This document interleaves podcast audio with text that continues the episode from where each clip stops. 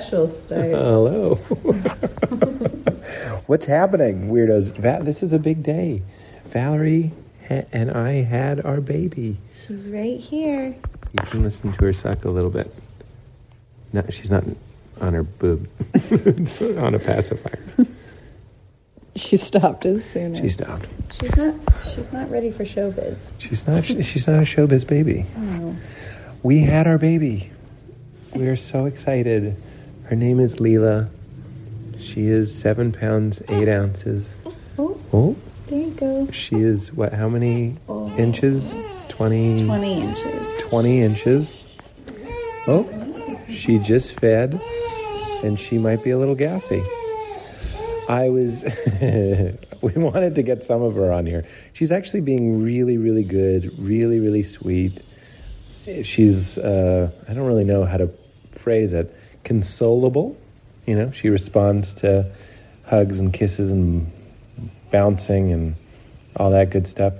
And I know this is the part where I'm supposed to be like, we are so tired. Um, I think maybe that comes later because Val had a 50 hour labor at home. 50 hours, two full days and two full nights where neither of us slept. and since then, we've only slept in pockets of at most four four hours. But there's just so much. I'm sure adrenaline is at play. There's so much love and joy that it it was. It's really really hard to put into words. And I, I, I told Val I was like we we need to record an intro, and I was like let's not do the full story um, just yet because it would be nice to have Val and and I on microphones and do it properly. Um, maybe we'll bring in. I've wanting to been wanting to talk to Moshe Kasher, somebody else who had a baby recently, and we can do like a baby chat, a proper baby chat.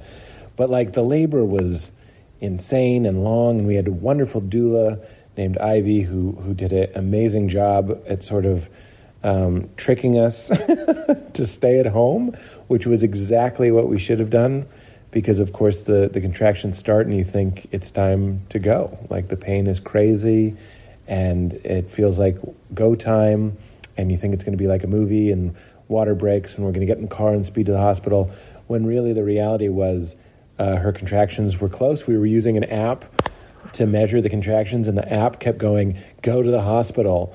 And um, we were talking about it we were like well for, for legal reasons it probably has to be on the you know prudent side to tell you to go to the hospital. We didn't. For two days she stayed at home had so many baths, and we were living in a world of, of micro increments, meaning we would um, should have a contraction for a minute, two minutes, minute and a half of just like really intense pain, horrible pain that I can't speak to, but I, I witnessed and would be rubbing her back and just listening to really, really intense pain sounds.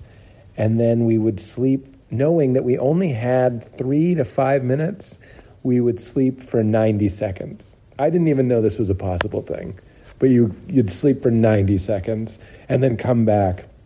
And Val was unbelievable. I'm not just saying that. She was a goddess, she was a warrior, and just really, really stayed present and with it and loving the whole time. There was no, you did this to me. She was in it. We took it one contraction at a time. If she was overwhelmed, would talk about it, would work with, with it. Um, the doulas were amazing. There was actually two. There was a night doula um, named Setha and a day named Ivy, and they were amazing. And when I say trick, I mean like everybody's sort of, not, I don't want to say panicking, but you're like, we gotta go. And doula's jobs are to be like, let's let's relax and, and and she's reading the signals and interpreting Valerie's moans over the phone and later in person and being like I think you have a long way to go. So we went two full nights of that and I'm so glad we did because even though the hospital was comfortable um, being at home was so much more comfortable. We were I, mean I, I don't want to share too many details but there was a lot of massaging and now that sounds like a vaginal massage. I just mean i was rubbing her back and you know, you have to hold her hips together. Was one of the only things I could do, and I do not work out, so my arms would be shaking because I, I I'm not used to exerting myself in any way. I love that you are telling the story. I just want to, I guess. love it. It's really sweet. We can do it the whole the whole thing another time, but I'm realizing we didn't we haven't really told it. I know. You did a good job. And what am I leaving out? You were in a lot of pain, and the bath. They call it the midwife's ep, the midwife's epidural. It was incredible because nothing was helping you. Right. Nothing was help. It's insane. There's nothing you can say No. to make it better, and then you'd get in the tub, and at least it was a little bit better. Yeah, definitely. Uh, I think the only thing you're leaving out is you are making it sound like I am like a real special warrior and had the baby at home. Oh yeah, no, not. you did not. I, I did labor for 50 hours at home, but then we went to the hospital and I got an epidural for the last eight hours, and it, Promptly. whoo, it was a game changer. and you were six centimeters. This is pregnant talks. That's how dilated she was. Um, when she, like people don't know that. This is special pregnant talk. You people Yeah, know what that means. She was six centimeters dilated, which is a good amount when you got to the hospital. Yeah. So, and that's what our doula kept saying. You want to be here as long as you can, in the comfort of our own bed or our own tub and all these things. Then we get there, and it, it, I took a photo of you before your epidural and then after your epidural, and it was just a joke. You looked. It was like so. It was like one of those things where like you put something off just to make it better when you do it. Yeah. I know this sounds stupid, but Oh, like you're like, I'm not gonna have weed or cake for a month, and then you eat cake. Like Mm-hmm. The fact that we were, you were a little nervous that our doulas would be too crunchy, and they wouldn't, they would kind of secretly not want you to get an epidural, Yep. but they were amazing. They want you to use a code word because everybody says I want an epidural, but they want you to go into a deeper part of your brain Mm-hmm. and retrieve a code word, and your code word was. Uh, well, I'm embarrassed because I always talk about Moana on the podcast. But that's why they'll love it and know it. Well, it was Heart of Te Fiti, which is a, Tell them your joke one. But my joke one that I almost did, but then I was embarrassed to tell the doula was, "Give me the drugs, Lord." And then your other one. We had a lot of different code words that we Yeah, considered. It was like band names. It was fun to try and think of ones that we would do. Um, oh, holy shnikes! Was that it? That's it. Holy shnikes. But then we didn't want to take a code word that you might want to say. Right. And who doesn't want to say holy shnikes when they're in labor? God, I, there were so many times where uh, opportunities for jokes. Like if I had been able to do it in a moment where I was like really in pain and Yeah. had said "Holy shnikes," it would have made you laugh so hard. I know. Well, you But I- were wonderful. Thank you. There was levity. Remember Yeah. levity? Uh, I was DJing it, so I was putting on all these songs. Mm-hmm. We did everything. We got like electric candles. The hospital was amazing. They didn't care about any of this. Yeah. You got there, went into the bathroom to put on your gown and stuff, and by the time you came out, I had turned it into a spa basically. Yep. A little speaker and candles, and we were listening to all these songs that mean stuff to us. yeah. It's actually one of the more overwhelming parts of it was before everybody talks about the baby comes out and that being the swell, but we kind of experienced a, a long feeling of emotion Yeah. throughout, Yeah. if that makes sense. And I joked to you, I said, How funny would it be? You're pushing at this point. And I said, What if I put on my podcast? Yep. It was perfect. It made me laugh so hard. But we were laughing. This is the other thing that people don't really talk about was in between pushing, you we were talking in calm tones. Obviously, you had had the epidural. This is the epidural. I is the understand. difference. I understand.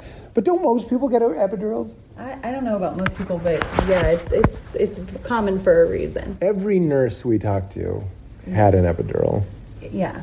It and felt like I most had, of our friends had epidurals. I felt like I had two labors. I had like the hippie, crunchy labor at home, moan like a primal beast woman, and I did that. Which we, yes, Yeah. and then you had your post. And then I had an epidural one where it was just heaven, and we were cracking jokes, and Post epidural was like was a euphoria. yeah. So it was perfect in that way. I, I experienced both kinds. And the, speaking of the moans, I remember the moans being like, you're trying to get you to go low in them. Yeah. So it's like, ah, and you want to be like, oh, Yeah. which was really, Should I try to do one? Sure. What it sounded like? Is this weird? No. Okay. Well, it's supposed to be. Yeah, that's true. I'm making it weird. Okay, this is this is pretty much what Pete heard for 50 hours straight.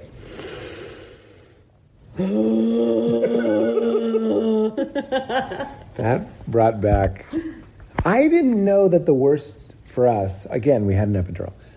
The worst part was what's called pre labor. You're not in full labor where you're pushing, mm-hmm. active labor. Mm-hmm. So there's this thing, by the way, none of our parents have heard of this. There's just labor and then a baby, labor and then pushing. I didn't know this. I didn't know there's pre labor, which is what you experienced for a very, very, very long time. Mm-hmm. I was laying on the bathroom floor with one hand up because I was dead tired. By the way, pre-labor is like the worst name for this because Yeah. Because it's like you're you feel like you are going and like you're experiencing the most pain of your life and people And are like this is the big this is just before the Yeah. actual This is labor the appetizer. yeah. This is the blooming onion. yes exactly You were a blooming onion. Aw. is that cute i don't know i think so well, there there was a lot happening, and then oh, I forget what I was going to say. Um, pre- Oh, I didn't, and that's the worst part. That was the worst part for us. yeah Was this never like I? This is an, a comparison that our doula made. It's like when you're surfing, you're trying to walk your board out, and waves won't stop coming. And that's actually I have a very vivid memory of surfing, and getting so frustrated and scared and overwhelmed that waves wouldn't stop coming. And we called your contractions waves, mm-hmm. and that's what was obviously they were sheer terror and deep, primal, horrible pain. Mm-hmm. But it had that relentless. I had no idea that that was because then we get there and the doctor is like, women like the pushing part, especially if you have an epidural, is the good part. It feels good. Yeah. Because you're having all these contractions that don't really do anything. They are, but pushing when you're having a contraction leads to a result. yeah You're the result. this is the result And we watched her come out, and it was amazing. And I touched her head while she was still kind of inside you, which was incredible. yeah this is very cool Oh my God. Uh, there you go. There's the full story. That's the full story. And then we were in the hospital for two days, and we just got home. We just got home a couple hours ago. People driving all fast got me kind of upset. Got you home safe, placed you in your bassinet. William Smith. the one and only. Millennium Smith. Oh, Oh. So obviously there'll be lots of baby stuff on the podcast, but I wanted to share the broad strokes of the story, share the share the the mitzvah. It's unbelievable. We're so happy, and she's beautiful, and incredible. And as I already said, Val was incredible, and it, it, it's just next level stuff. So that's the update. I'm sure we'll Instagram something at some point. and uh, Val's closing the door, and the baby. Now I'll tell you what I really think. I'm just kidding. I did a 40 minute confessional. I am freaking out. I'm not. We're not freaking out. We're we're loving it and having it uh, moment by moment, and it's the best. Um, any more Will Smith lyrics? Easy on the swears. Uh, same as usual. This is Dax Shepard. Obviously, we, we recorded this before the baby. Valerie is in this episode. She listens to Dax's podcast, Armchair Expert, and loves it, and was convinced that Dax and I were basically the same person, but with a few key differences. So she wanted to sort of, I wanted her to sort of moderate, not her word, but that's kind of what happened. Explaining how we're similar. We ended up chatting a lot. Um, and I'm excited for you guys. You guys know Dax Shepard. Come on, he's incredible. And listen to his podcast. I've done it since since this recording. Uh, I do want to point out, if I can remember, I'm going to be in San Francisco in a month, uh, the weekend of the 25th at Cobb's, which is the comedy club where Val and I met, which is amazing. Uh, and I'm going to be running my new hour uh, right before my special taping, which is in November in Portland, Oregon. And we added more shows November 3rd. Uh, so it, the, the taping sold out, but I believe there are still tickets available for November 3rd, the night before uh, the two warm up shows, which are going to be uh, incredible. There's also some Largo shows coming up. I'm at Largo once a month if you're in LA. Keep an eye out for that. Um, excuse me. The last one had Zach Galifianakis, um, Ali Wong. They're always amazing, is my point. And I happen to know for a fact that the next one is incredible and has a musical thing to it that's comedic and incredible. So you, you should come out to that one. That's a that's a little tease. Asterix lineup subject to change, but it should be incredible if it works out, and I think it will. Um, okay, Pete's picks, swearing by him, got home, loaded up. First one is Charlotte's Web hemp oil. Charlotte's Web is uh, CBD oil. It's made from the hemp plant. It's legal in all 50 states. It doesn't get you stoned or high. Just takes the edge off. Makes you a little quicker to smile, lower anxiety. This is a, me. This is what it does for me. Helps me relax. Helps me sleep. But also, if I'm working, I take it in the morning when I work, and it helps me just kind of uh, ease into the day. So it doesn't. There's nothing about it that reminds me of weed. It, it doesn't have that like cloudy feeling. In fact, it helps me think, helps me work, helps me not take life too seriously. That's a good way to put it. The best thing to do is to try it. I get the mint chocolate. I get Everyday Advanced because you can literally just take drops. So a bottle of Everyday Advanced will last you a very long time. Um, I get mint chocolate. Did I already say that? And you go to cwhemp.com slash weird and uh, use promo code Keep It Crispy. I also am obsessed with the balm. They make this balm. Where is it? Here it is. It's called Hemp Infused balm. It has uh, obviously hemp in it and uh, other soothing things. Incredible. Uh, rub it on sore muscles. Ooh, I swear by it. It's incredible. You can get that with the discount as well. Uh, the other one is Alpha Brain. It's a nootropic. It's earth grown ingredients. It's a uh, supplement that I take every single day before podcasts, before I write, before I do stand up, before I want to have a good conversation. It doesn't matter. I just I take it on days that I have off just to help me think. It helps with focus. It helps with concentration. It helps with memory. Helps me just understand things. Helps me access my thoughts and my vocabulary. It's wonderful. Um, it's not a stimulant like coffee. There's no up feeling to it. You take it. It just gives your brain nutrients that it needs to eat to work, and that's what I love uh, about it. I need some. Haven't taken any today because of, you know, baby. Hospital, baby. Go to onnit, O-N-N-I-T dot com slash weird, and you get 10% off anything you see on that page, the landing page. There's different products there. I swear by it. Try Pete's Pick. It's a great way to try something new and show your support of the podcast. And we're so happy to share this good news with you. And there'll be lots and lots and lots more updates.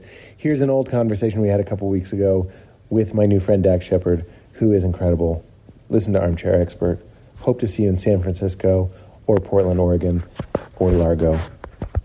Valerie, y'all get in? No, you can't. You got the baby. Never mind. You want you want to say get into it? Get into it. Get into it from the baby's room for the first time. Yes. So Dax, welcome. We're we're recording. You oh, have wow. a podcast. No headphones. No. This is new for me. Well, Uh, Katie can't get the fancy kit. Okay. the mobile kit. Seen a few mobile kits Do- with headphones. when you go to the studio, do you wear the headphones? yeah, I love the headphones. I love the headphones. I think it's my egomaniacal. well, I like listening to my own show. Yeah, yeah, yeah, yeah. Or you just like listening to your own voice. Well, something happens when you talk uh, into the microphone and then it comes out the earphones. I feel smarter.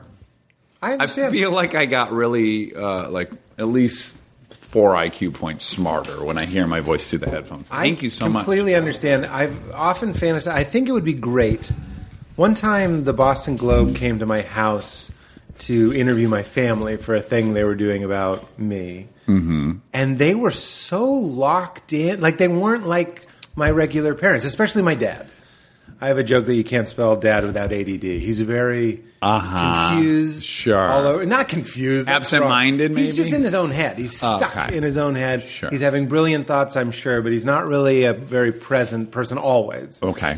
Bring the press in, He, dialed the fuck wa- in. He was dialed in. Uh-huh. I was like, holy shit, this is like the dad that wooed my mom. Like this was like this is hot dad. You're getting to see your dad in like 65. this was 65 Yeah. Canadian Club on the Rocks dad. Yeah. And I was like, I, it's, I, maybe I should do it. I'm a little afraid of what it would be like because I'm not sure how honest my dad would be with me on my podcast. Oh, you've not had him. Mm, have you done that? I did my mom.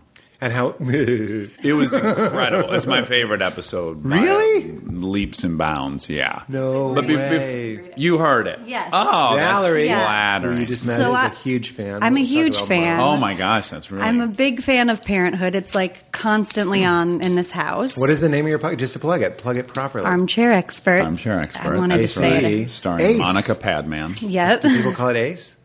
AE. AE. Say, you know, armchair. get that yeah, there. because armchair's one word. Well, just conventionally. but before we even talk about that, I just something just occurred to me about the headphones that'll take it a step further. It's not just my own egocentric desire to hear my my own voice. I found this early on when going to promote stuff that when you would go to a radio station, you would put the headphones on. It has this weird ability to block out your other senses. Like Yeah. to me, Yeah. it just it like tunnel visions the talking listening experience. And even now without the headphones, I feel I'm not ADD, Yeah. ADHD, but I'm a little more aware of the dog. I'm a little more aware of our faces, the ambient a- temperature in here, all these The things. air conditioning right there. Yeah, like you're I'm aware of it. just Yeah, basically, Yeah. it's a, it's a 3D experience, uh, and then with the with the headphones on, it's weirdly like a 2D. Well, that's why I was You're saying right. having my dad on would be great because I think he would love it. It's almost like you could make the armchair expert board game, which just comes with something where you can listen because it's just headphones. It's just you open headphones up and the board game. microphones. because it locks people in, especially people that have a hard time focusing Right. and analyzing the situation like Jason Bourne like or am I safe like you put it on suddenly you're just in your head Well, and I imagine your uh, a- a ton of your brain's computing power is dedicated to like spatial relations. So, like if I'm hearing this AC unit to, to Spatial my relations. left, a lot of my brain's going like, "Where's that noise coming from? Is it is it approaching? Do I need to get That's out of the way?" Yeah, yeah, yeah. it's a moving circle That's right. it's So- just a moving shape on the Serengeti With the headphones on, I do believe it. Uh, your, more of your brain activity can be just dedicated. to I love it Yeah. I don't consider This myself brought this episode was brought to you by headphones. headphones well I'm a big Beats by headphone person in general I, Okay. noise canceling headphones are a game changer for me because I'm so easily distracted. Uh-huh. Valerie, my, my poor wife, has has noticed like the peccadillo on my end is sound sensitivity, Right. And like being in a car, someone sucking on their teeth is going to Oh. bother me maybe more than I'm not even convinced it's more. I just might be more articulate about. It. Do you it. have the me- misophonia? Misophonia? that? So You calling me a phony? I'm calling you a lot of things. I'm calling you horny, misophonia. Doesn't that sound like misohonia? I have misophonia. So, um, a friend of ours, our friend Ryan Hansen, he, I just learned this recently about him, is that he has misophonia and he can't stand the sound of chewing when people chew around him, which I thought was bullshit. I'm like, this is just one more thing for you to be unique about. Yeah, yeah, yeah. But then I did the 23andMe genetic uh, test, and one of the, the traits that will come up is whether you are likely to have misophonia or not. And I was like, oh my god, there's actually a genetic marker for this Oh my god! this thing. So I would not be surprised if it, when you took that test that you might find out you have the genetic marker for interesting. misophonia. This has been too much about me so far, but I love miso. Yeah. but um, I love it. But I also equate like silence with goodness. Like my brother and I have this in common. My family argued muchos. Mm-hmm. Nothing crazy, physical or anything, but it was like a lot of shouting and yelling and uncertainty. And then so I was just like, when it was quiet, it was you know my butthole really relaxed. And I was just like really. Yeah. So I still think I'm like quiet is good, but I'm better about it. Noise canceling earphones and white noise are the best. You like noise. I have the dead opposite. In Now my mother is very, very communicative and loves talking. It's her hobby, uh, as it is mine. And when she would be quiet, something was very wrong. You know? Oh. So I hate silence. And But even love- Kristen and I have had this issue early in our relationship where she loves to check out for hours at a time, just like Yeah. sit on the couch, do whatever, and just be dead quiet. And I would go, "Oh, I did something really bad. I'm in trouble." It was a blank canvas for you to project whatever you might My have done. alcoholic musings, yeah, Yeah. just Right. took off. You wait. What do you mean alcoholic? Because you don't drink anymore. I don't. You mean but I the still have an behavior- alcoholic mind. Alcoholic mind. Yeah, I understand. I have people in my family that are dry drunks that stop drinking that aren't a lick different. It's a Correct, cra- correct. It's a crazy. They just wake up earlier in the morning, probably. Yeah, they're they're up. They get better rest, so they have more energy to, To sort get of be- after it. But what is an alcoholic projection? What do I? Yeah, I know you're kind of joking, but also like, what is the no, style? Of I don't think? I'm joking Oh, you're not too joking. much. I don't want Well- to put it on you like, what's an alcoholic brain? I'm just wondering. Well, and by the way, your brain? I think it's really important to preface it, that I'm only talking about my alcoholic brain. So I don't actually know if, if there's a unilateral alcoholic mind. But to me, what defines my alcoholic mind is just obsessive thinking. Yeah. And so I think that's why a lot of obsessor, obsessive thinkers enjoy alcohol and other things because it, it- You're it's right relief. My, you're right up my butt right now. it's a weird way to put it, but like, Yeah. I stopped drinking about a year ago. Oh, you did? and it's been amazing. Uh-huh. Uh, and one of the things I've noticed that I have to sort of. uh, my, my friend who went through the program was like, my sponsor said, uh, when you stop drinking, you'll feel better. And he goes, you'll feel everything better. You'll feel anxiety better. You'll feel pain better. You'll Yeah. feel and, and one of the things I've noticed, I said to, this to you yesterday, Val, was I was like, I do have to combat obsessive thoughts, like things looping in my brain. And I just was handed too many things yesterday, mm-hmm. and it was like too many decisions and too many work things. And I said to Val, I was like, "This is the sort of day I love. Get, I love drinking during the day because I loved burning the day. We, I'd call it Yes, because it was like uh-huh. I am unavailable. It was like the do not disturb function for my living phone was like I'm sorry like cuz I didn't here's the one of the revelations was was like you can do the things you'd use alcohol as an excuse for without alcohol meaning you can go I'm going to be unavailable Yeah, I'm off the for grid. 5 hours fuck you Yeah, you don't yeah. know I'm not watching Malcolm X the movie Yeah, and even when you, You don't say know. that, even when you say that, I think I've been um, drawn to hobbies that require that I actually am off the grid. So it's like my hobbies are the sand dunes, you know, 200 miles from here, and there's no cell service there, and it's a three day commitment, and I got to tow my fucking dune buggy out there. All these like or motorcycle track, I have to once I'm there, it's like I have to be dead focused on the activity of riding the motorcycle every single turn. I can't for a second think of anything Yeah, else. yeah. And and yeah, it's a total. ex- That's why I love road trips. Road trips are my favorite thing in the world. As soon as I get behind the wheel, I'm like, well, I'm not responsible to handle anything. What can I do f- from the front seat of this truck in Utah? Nothing. Right. Yeah. And I'm just looking for relief of the. I must do everything. All the things you could I'm be doing. failing every minute. I'm not producing.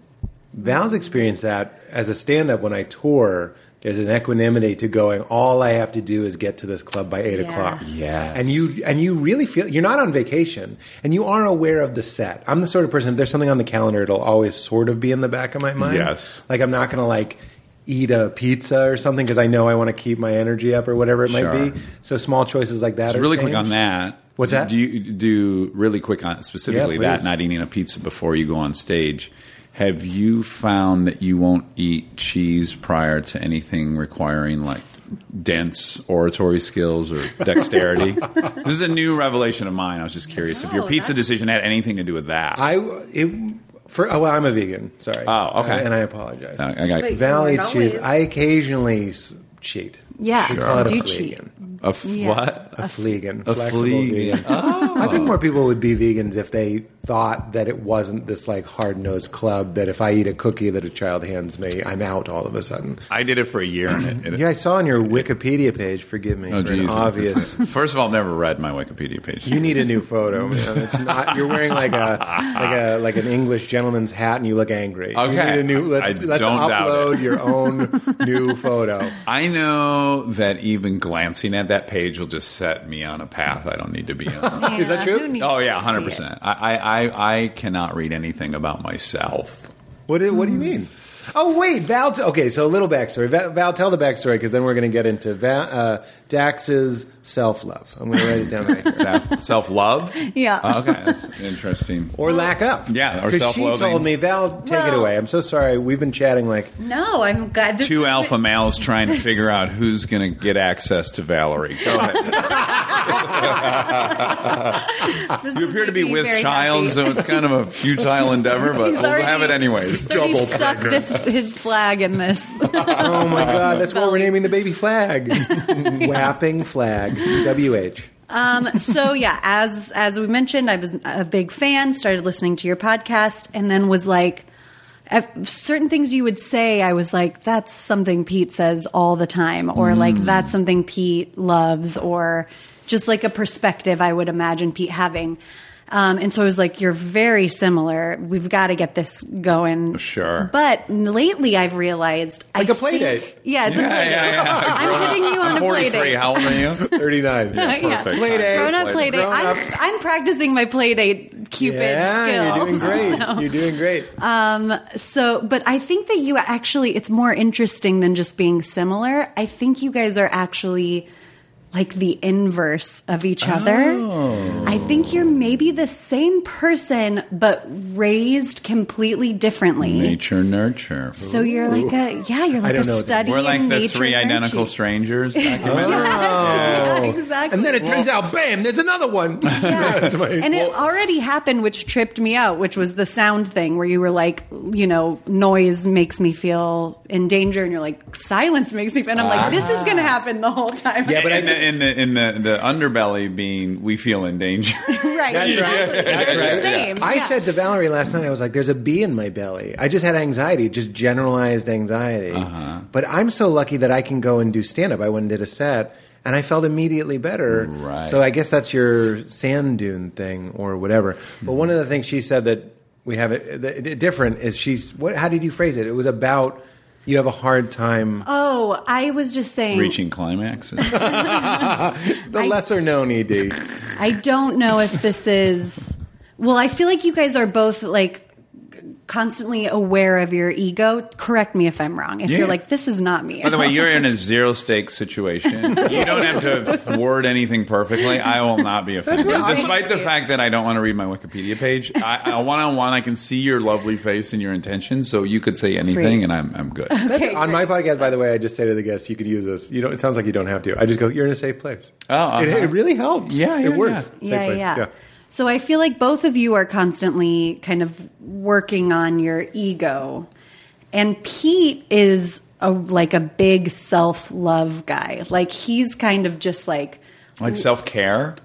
self-care but also just like love love your ego. Love the parts of you that you oh. don't like. And like work and like that's the method. It's the work, though. Yeah, it's not always It doesn't occurring. work all the time, but that's what he's sure. like what, trying what always to do. works? No- yeah, nothing yeah. always works. And what is your impression of Dax's? I think it's like kind of the inverse of that. Well, I don't know. What do you? How do you manage that? In yeah, I just life? recently heard this analogy for making. Bateman was on, and, and we were talking about directing, and he was saying that what he had taken from Favreau, who took it from someone else. I've just name dropped three names in a row, but all to come to this. You left out Iron Man. you He is in the mix. Yeah, Man. yeah, yeah. Our RDJ's in the mix. I think I followed up his thing with an RDJ quote. Funny No, enough. Yeah. Anyways, hilarious. um, Favreau had told Bateman, you know, making a, a great movie is is literally about five good scenes, zero bad scenes. Oh, that's hilarious. So if you, you can, you could you, you best spend your energy just avoiding any bad scenes. The, then the scenes that are good will just elevate you from a neutral zone into a really good movie.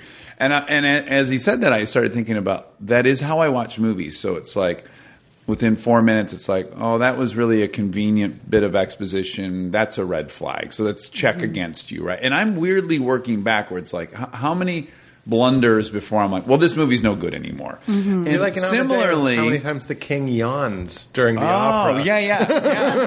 That's accurate. So I, I don't think I'm trying to be great at mm. anything. I mm. think I'm trying to slowly get rid of my character defects or minimize them to the degree that I, I'm not insufferable to be around. But isn't that interesting? But you seem to be maybe promoting the good side or, or, or, or uh, investing in the, the, the good, Good. parts of your Well, I'm always working on that. I also wonder this about you because we've been talking about this a lot lately. Is we've noticed we have to stop. I have to stop giving advice to people. I love giving advice, but here's why: because I love getting advice. I fucking love getting advice. In fact, if you in a conversation tell me about the Great British Bake Off, Uh-huh. and you're like, it's the best, best show, but I brought it up, and you're like, yeah, you should watch it, it's the best show ever. Then I watch it, and it's the best show ever. I'll actually be a little mad, like, why didn't you just fucking tell me? Oh. And I'm that way about anything. If somebody's like, "Hey, like you were just going to say about cheese, like, have you noticed that cheese is bad if you're going to do public?" Sp- tell me that. Why are you being an asshole? right. Where we've noticed, Like what you think you, you see it as withholding. I, I see it actually as bad to not and tell me. Another And way other- we're polar opposites. you don't like I getting can't advice. stand advice. Mm. I hate being directed. I'd be so good at so many things if I could take direction. Like I've been playing guitar for 15 years, completely on my own. I have the I have the skills of like a four month guitar player because I will not allow another man to come into my space and tell me how to do it. That's interesting. So I'm the opposite. But don't you feel like- this is why AA is a miracle thing for me Mm. because no one in there's technically allowed to give advice. You can share what has worked for you. Yeah. And I can learn a lot by you telling me what's worked for you. Well, that- so long as you don't turn that onto me, I can absorb it and not feel defensive in all these things. I agree with that, though. That's- I look at it. Mm, sorry, baby. No, I, I love it. Not so much as people going, "Hey, you know what you should do," because I, I recoil at that advice. too. I enjoy when people go, "I read this book and it changed my life," and I feel like a burglar, and I broke into their house, Yeah. and I can take something that they worked really like, like your sobriety, like how did that change your life, and I can absorb that. I like that. I feel very active in it. I don't like mm-hmm. being told what to do either because I play guitar as well. Also self-taught. Also would never want to take lessons. I, fu- I would fucking rather die than have a guy named Vern Yeah. come in my house and go, uh-huh. "This is a D minor sus." And I go, "Get- capo down to fret three, bud. okay, what, what's a capo? What's fret? Fuck, I know what fret three is, but I don't know what it is. But you see, that's stand up. Stand up, like that appeals to my fiercely. There's an independence there that I enjoy. Uh-huh. I also wrote a show that I could act in, you know, for me to like have that control. So I definitely like that sort of stuff. But at the same time, if you tell me about like, hey, I've been eating raw almond butter every morning and uh-huh. I have more energy. Yeah, I'll like write it down. Yeah, exactly. Now, can we back way, way up? Yeah. Yeah. So I'm aware of you. and I say that in a I don't know how I say that in it, but I am aware of you. Okay. Pete. um I first noticed you had a show on HBO. Yeah. Right? Is that where your show is? That's correct. And I thought, as I do, just as knee jerk muscle memory, I'm like, who's this guy who has a show on HBO? That's my first thing. Like, there's a mystery here. Why did this guy get a show on HBO? Yeah. Why don't I have a show on HBO? Why doesn't HBO like me? Why don't I have cachet? So once those things all Dude, rocketed through Yes. my head, Yes. And then I didn't do any exploration. Still relatively neutral on you because you have a kind face. So I, was, I wasn't ready to be so jealous that I didn't like you yet. Yeah. And then I was on a flight, and your stand up special was on the flight somehow. So well, let's see this guy who's got his own show on HBO. and then I watched it, and I was like, I like this guy a lot. That's nice. This is all sincere, the true history. I like this guy a lot. He's really smiley, and I can tell he's kind and positive. And I'm glad he has a show on HBO. and, and then I root for you. I turned you. Which is all an evolution. In, I, I wasn't capable of that eight years ago. Oh, wow. Uh, but I'm capable of it now. And also, You mean the ability to be happy for to someone root else. for other people who Let's talk because you about- and I. 'cause Yeah. This is what I want to get to. Yeah, go ahead. I'm, gonna, I'm just going to Let's- write there's down a, jealousy. Besides your observations that I would not be privy to, I don't cohabitate with Pete. Yeah. Just right out of the gate, physically, when I was watching your stand up, I'm like, we're kind of similar. We're Yeah. tall, goofy, Yeah. lanky white guys with big features actually- and smiles. I saw a photo of you and, and your wife, and I was kind of like, oh, it's it's like this other world, kind of through a mirror version of you and me. Like your wife is small Uh-huh. and blonde, and Val is small and blonde. I'm not trying to force anything, but we have some. We have that white guy. I guess what I'm, what I'll force is if we swang, we have a very plausible deniability that we were just confused. Yeah. What? That's what I'm saying. like if we all went camping and we were in the same tent, people would believe. I'm like, I don't know. I reached over. There's like a five one blonde. Yeah, I am no. assuming it's my wife. Your wife would Bob's think it your was uncle. you in a snowsuit. like, in the tent. I I am so soft. This is this is another LA thing. I look at your career and I go, that would be my career if I took better care of myself. Oh, inter- well, Because you're like a very buff guy. Well. Uh, thank, first is of all, everything first of you all, thought it thank would be, you. Val? Is Yes, this the I'm bromance? just- I'm like, We're just complimenting each other. I, you've mentioned swinging already. Oh my so God. I, I couldn't I be fast forwarded to where the end of a Yeah. successful two hour conversation That's would Just land. jump to where this is So going. First of all, thank you for noticing that I'm in shape. But I do because tall guys not easy. I when I see a, don't a think short, fit guy, Tom Cruise. Fuck you. How, how many times have you been watching a movie with Tom Cruise? His shirt's off. I'm like, God damn, he is fucking built Yeah. like a brick shithouse. And then I go, He's well, three- actually, if you took his bicep, put it on my ape arm, Yeah, it's now arms. tiny. Yeah. If you put my bicep on Tom Cruise, he- it looks This like is how that. Shaq feels about his dick. yeah, Like, probably. You put my dick on Dax, it On- would look enormous, but you put it on this Mount living Mount, Mount Rushmore. Yes, It's unfair. It is. But you're right. I, short people, I'm not impressed if they have good balance. They're right there, yeah. and. I'm not imbal- impressed if they're in good shape. So you're. I'm not impressed if their backs don't hurt. Yeah. Of course, your back doesn't hurt. You- You're anatomically designed correctly. I have this huge hinge midway through, three, you know, six and a half feet.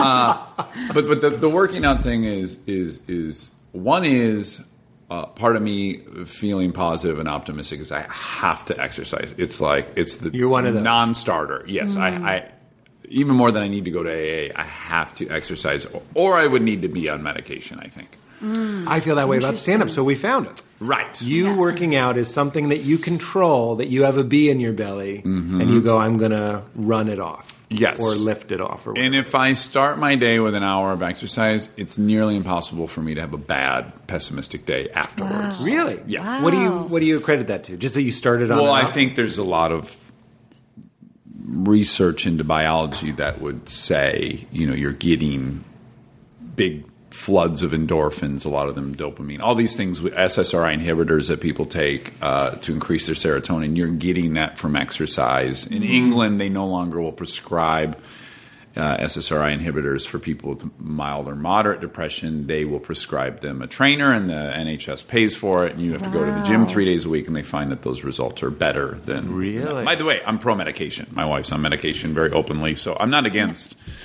any of those medicines, but. Um, I think, and then I have a armchair theory on why this all is. I think we have a pandemic uh, depression in this country. Uh, and I think it is because I was an anthropology major. For 150,000 years on this planet, we did several hours of exercise a day just to get our food, whether Yeah. it was hunting or gathering. There was a big physical component. And your body evolved to reward you for that work. what if you looked up? You looked down briefly, and then you looked up, and I was lifting weights. Like, You were that- doing this a is- pull-up This is on so the chandelier. This is exactly what I'm talking about. It's so persuasive. I was thinking, I was actually thinking Pete is going to start I'm exercising. going to start exercising. We have an elliptical, I know. Get on it, Pete. or elliptical's bullshit, Dax. You tell me. I have no We'll, position we'll throw on that ellipticals. elliptical away. You're I- moving. My own vanity would preclude me from. It's such a It's in swishy house.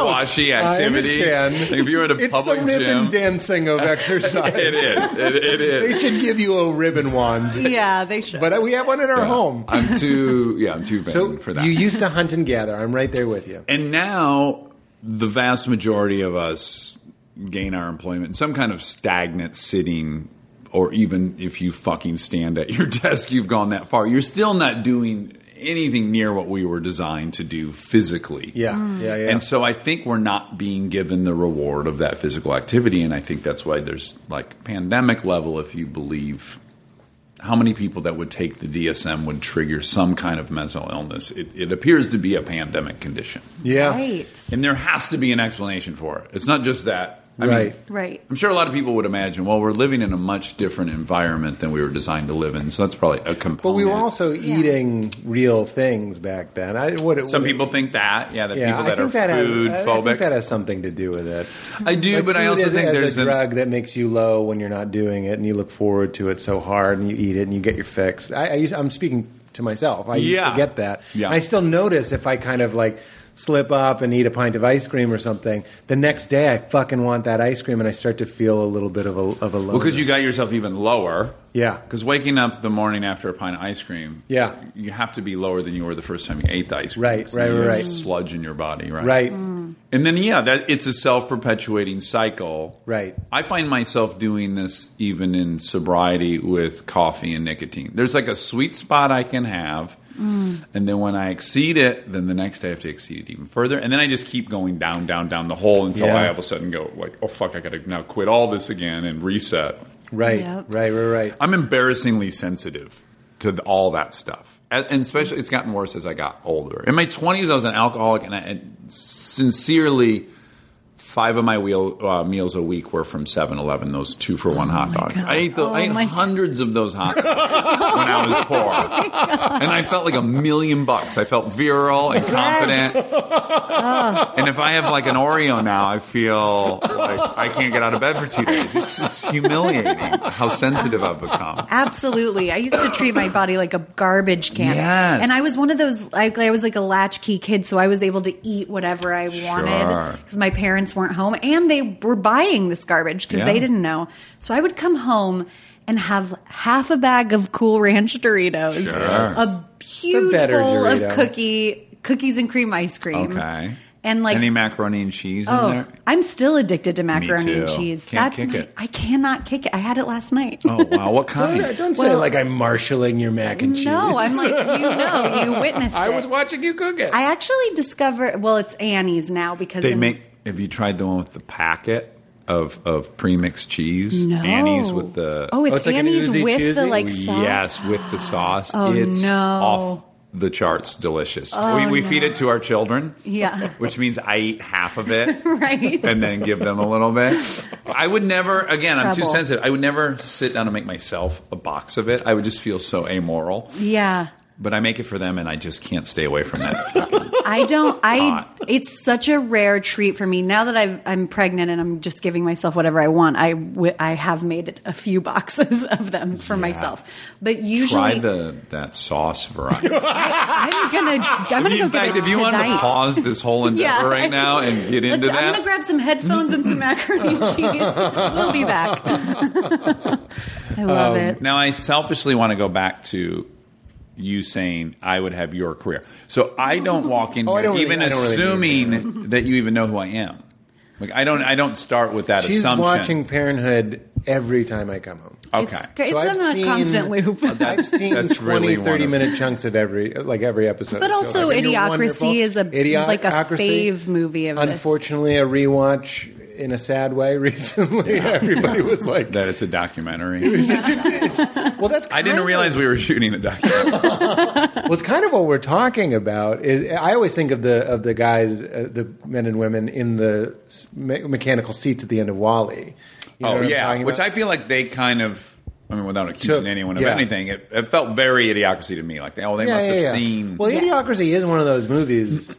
I think you know this that just answered something that we were all sort of thinking, and yeah, you know what I mean. It was in like a very clever way. became a vocabulary word. Yes. It became a word. It was Yeah. like, oh, like idiocracy. Like we didn't Yeah. know we needed a word for what we were afraid of was happening, and now we all have it. Right. So I, I wouldn't be surprised. I don't even think they'd be offended that, of course, a new word entered the vocabulary of mm-hmm. Pixar. They'd be stupid not to take that inspiration and run Yeah. with it. Because I think about sitting in that chair With the Here- toilet. here's a big passion for me: is I realize that meeting your needs, and I wonder what you think about this, especially maybe with sobriety and stuff. Meeting your needs, answering your animal, Uh huh. and throwing it every pork chop it wants Mm-hmm. isn't the answer.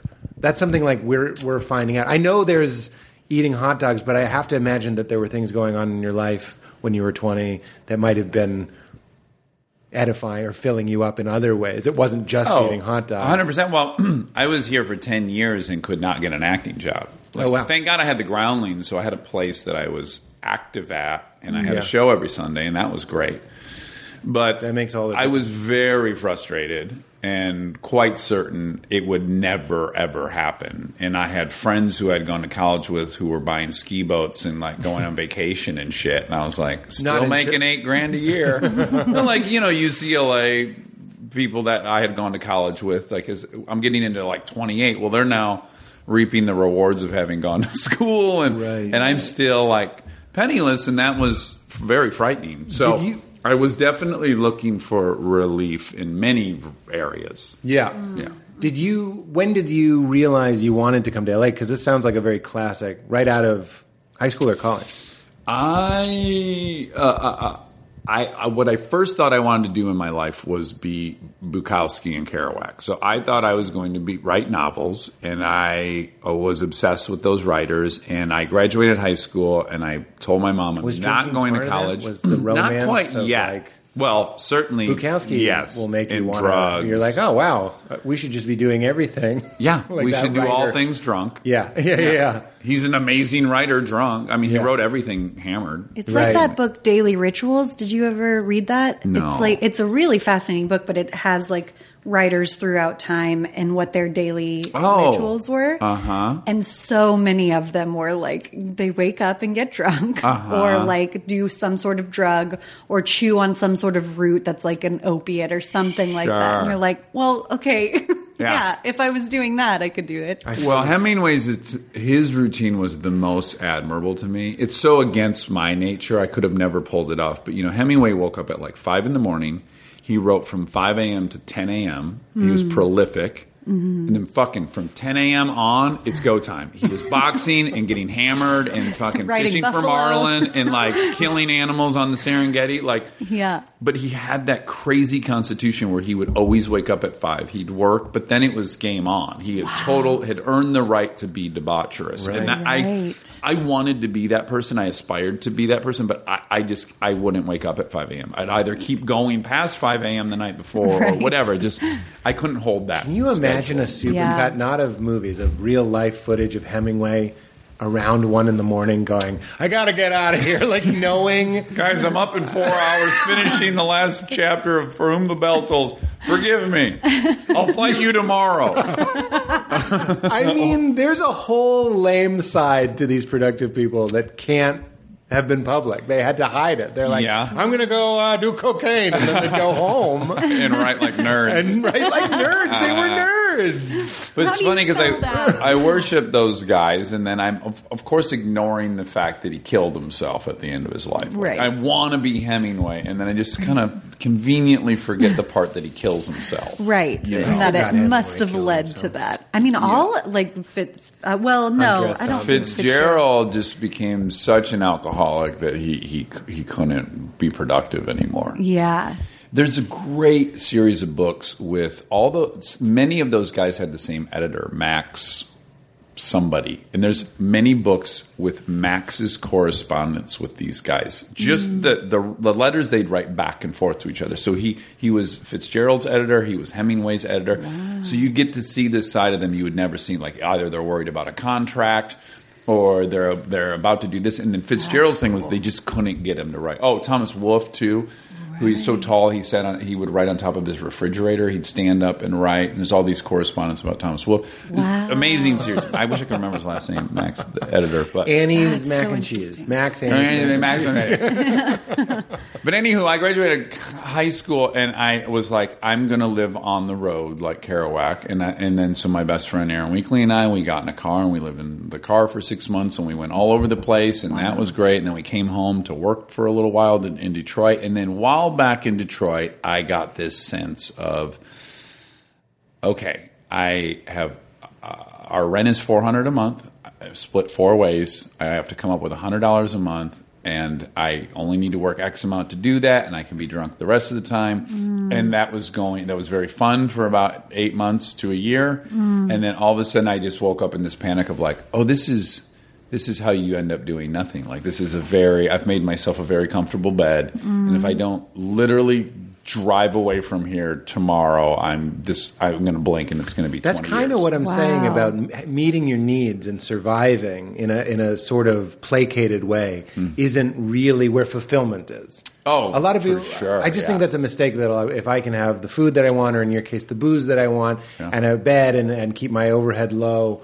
Like I, I think a lot of people will hit a place, an itchy place. Yeah. where it's interesting. The Well, human it's predicament almost- is interesting that you go, oh, there's something intangible that I actually need. Like like me going to the stand up show, I was like, I have to do this. It's a compulsion in a good way. What was your feeling? Well, uh, first of all, I totally agree with you. Almost everything I've now learned at 43 that gives me sustainable self esteem is counterintuitive to what I want. So, yeah, waking up and eating like, you know, a dozen pancakes is my experiential self loves that.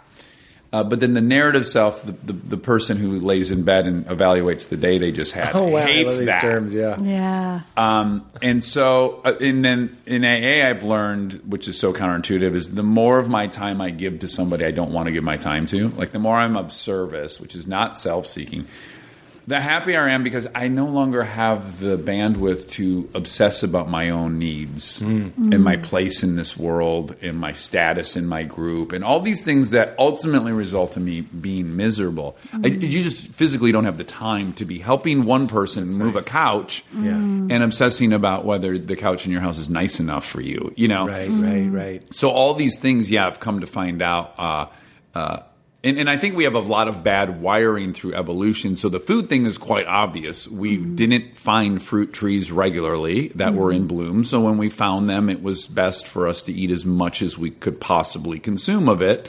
And that would never be an issue because they're only in season for this amount of time. And so we're designed to have those compulsions.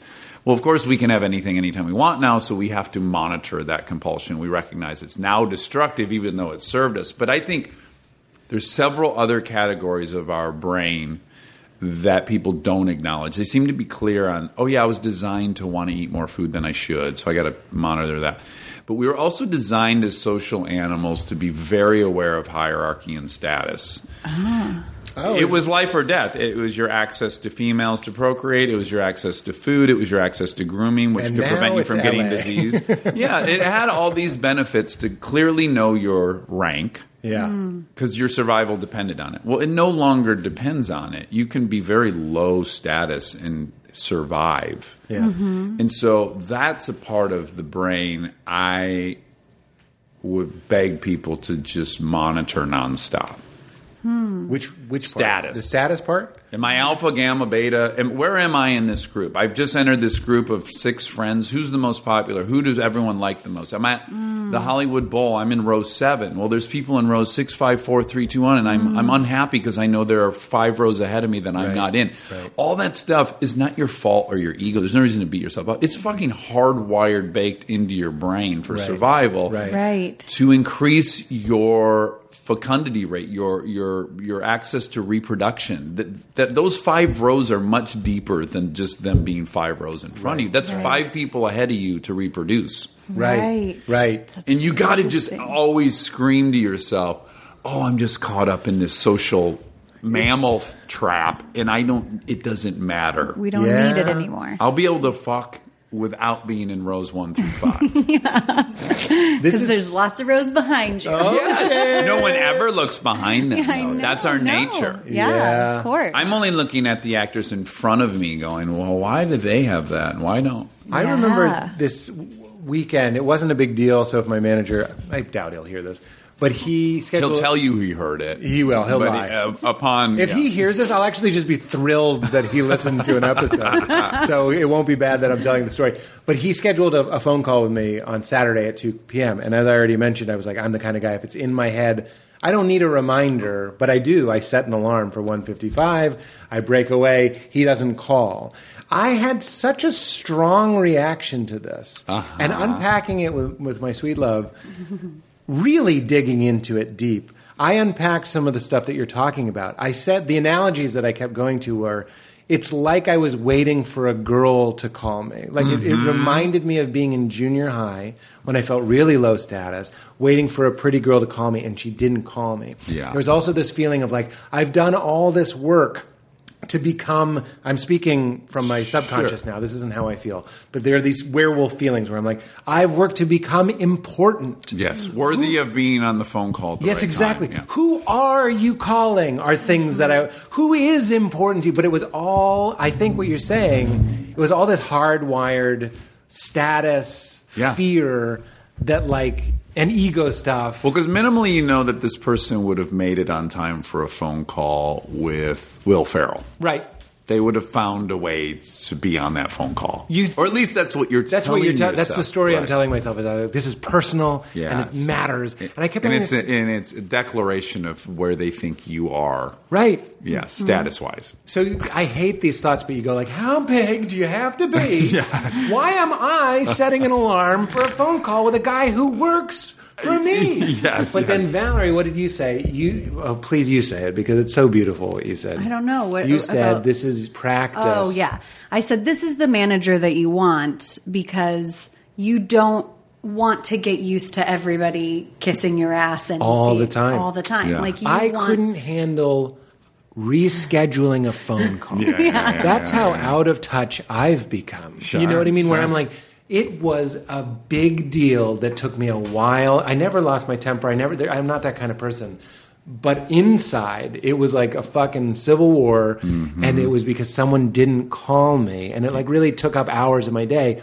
And you're right, it's practice, and it was also we're kind of I'm sort of like a spiritual person. I was like, this is showing me my attachment, my attachment to how I things how things should be, my attachment to my identity of who I think I am. Yeah. When really, at the end of the day, we're all just molecules. You know what I mean? We're all Oh, just my going new saying. I say all the time is like, we're all just monkeys staying busy till we die.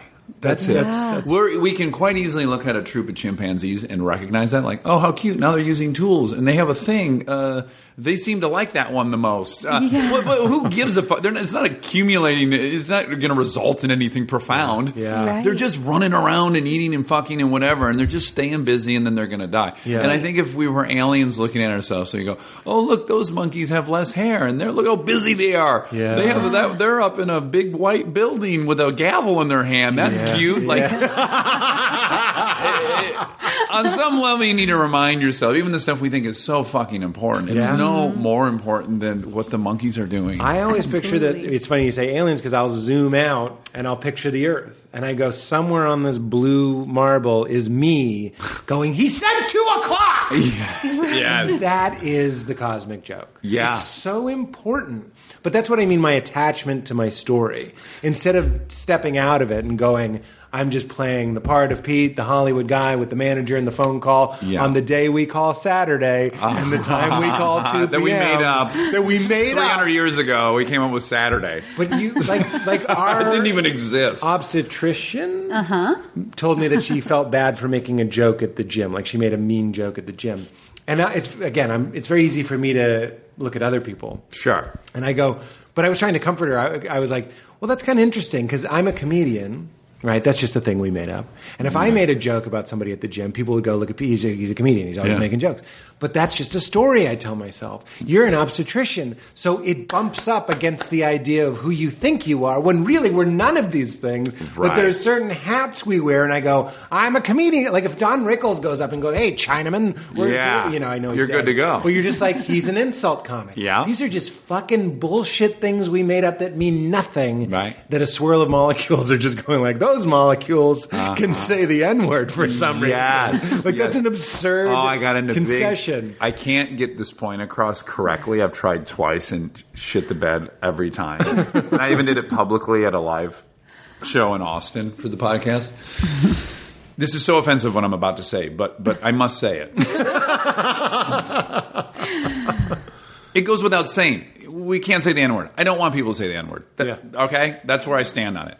With that said, if I were the alien alien hovering above the planet, I think it'd be amusing to me that I would go, "Oh my goodness, there's a noise they can't make." Yes. If they make that noise, their whole life evaporates. Yeah. They lose their job. Right. Everyone hates them in you the could world. take your phone out and Yeah. tweet it and your And- and- life would be over Yes, and I, I Which, you know, I understand. Again, I understand. in my context and in my culture, it all makes sense to Yeah. me. But I also think it might be amusing to an alien that, as you say, I could, I could, I could push five buttons. Yeah.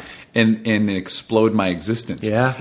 I just think as an alien, I would think that would be I funny also- and peculiar. I'm like, get- oh my god, that's the noise. Ooh, someone made the noise. Like they wouldn't even know what the noise means. It, have- uh, it would just be a noise to them. Yeah, yeah, yeah. I have two bits that apply to this that'll, I think, maybe help potentially. One, one is not, not help. I think it's clear. Oh. One is I have that bit. Of, I never do it. It's about how it's stupid that we reuse names. It's like we, it's a very mushroomsy thought, but it's like, it's weird that Pete is what we call this, so I know you mean me. But what's weird is there's other Petes. like a that's a, few. failure. you go like Pete and like seven guys turn their head. Uh-huh. That, the whole thing is fucked. Like, if someone named Pete exists, you shouldn't be able to call someone else Pete. Right. When Pete dies, they should go Pete's open again. Yeah, like can the Screen Pete Actors again. Guild. Exactly. Like I the can't be Screen Marlon Brando Actors until he's dead. Right. The other thing is pretend threats. This bit I actually still do, which is I don't understand why people get upset about pretend threats. This is less touchy than the N word. But if I if we're two idiots Mm-hmm. outside of a bar and I go like fuck you and you're like hey fuck you, that's kind of in bounds. But if it escalates and I go fuck your mother, Uh-huh. we're strangers. Right.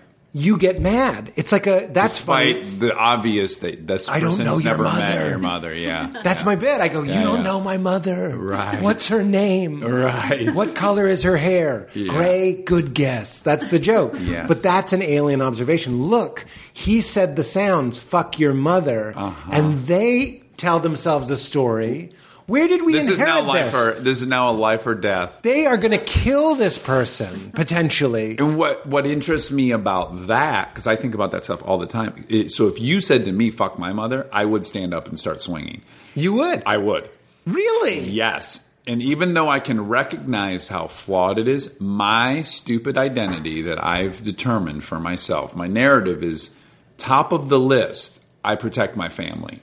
That's so I will kill for my family. This is something that was valued where I grew up. Mm-hmm. This is the ultimate measure of your character. So, yes, if someone said something about my mother or my sister, it'd be on. Even if I, Even- I didn't even, even know with the you had a sister.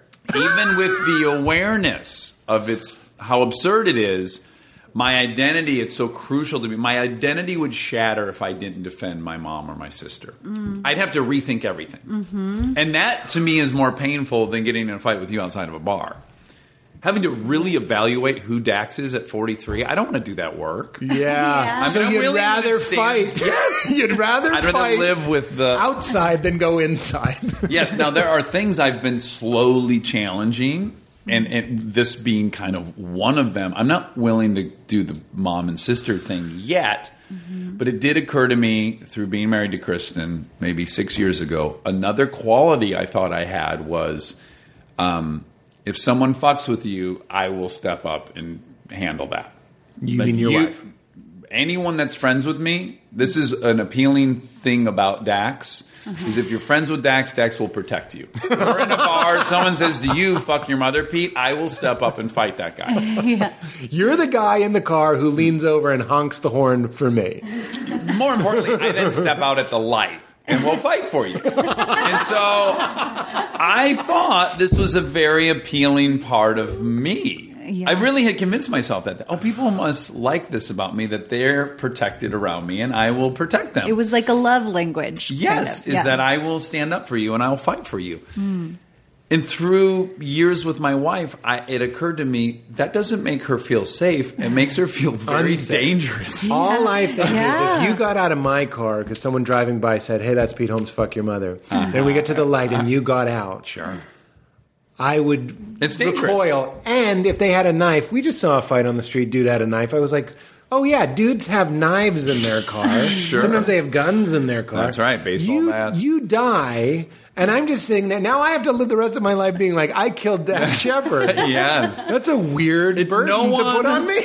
no one likes it. My handful of friends growing up liked that. We liked it about each other. Yeah. Yeah. It was a symbol of I love you, I'll go down for you. Yeah. Yeah. And it doesn't really apply to as many people as I thought it did. And I've had to reevaluate that, yes, they, because my dad was the exact same way, and my mom would say to me, that didn't make me feel safe. It made me not want to go dancing with him because he, if someone bumped into him on the dance floor, now there, now we were fighting a person instead of just having fun and dancing. 'cause Right. his Right. pride was threatened, and you. But what about the safety. times that Right. you accidentally told someone to fuck their mother, or you bumped into someone on the dance floor? Sure.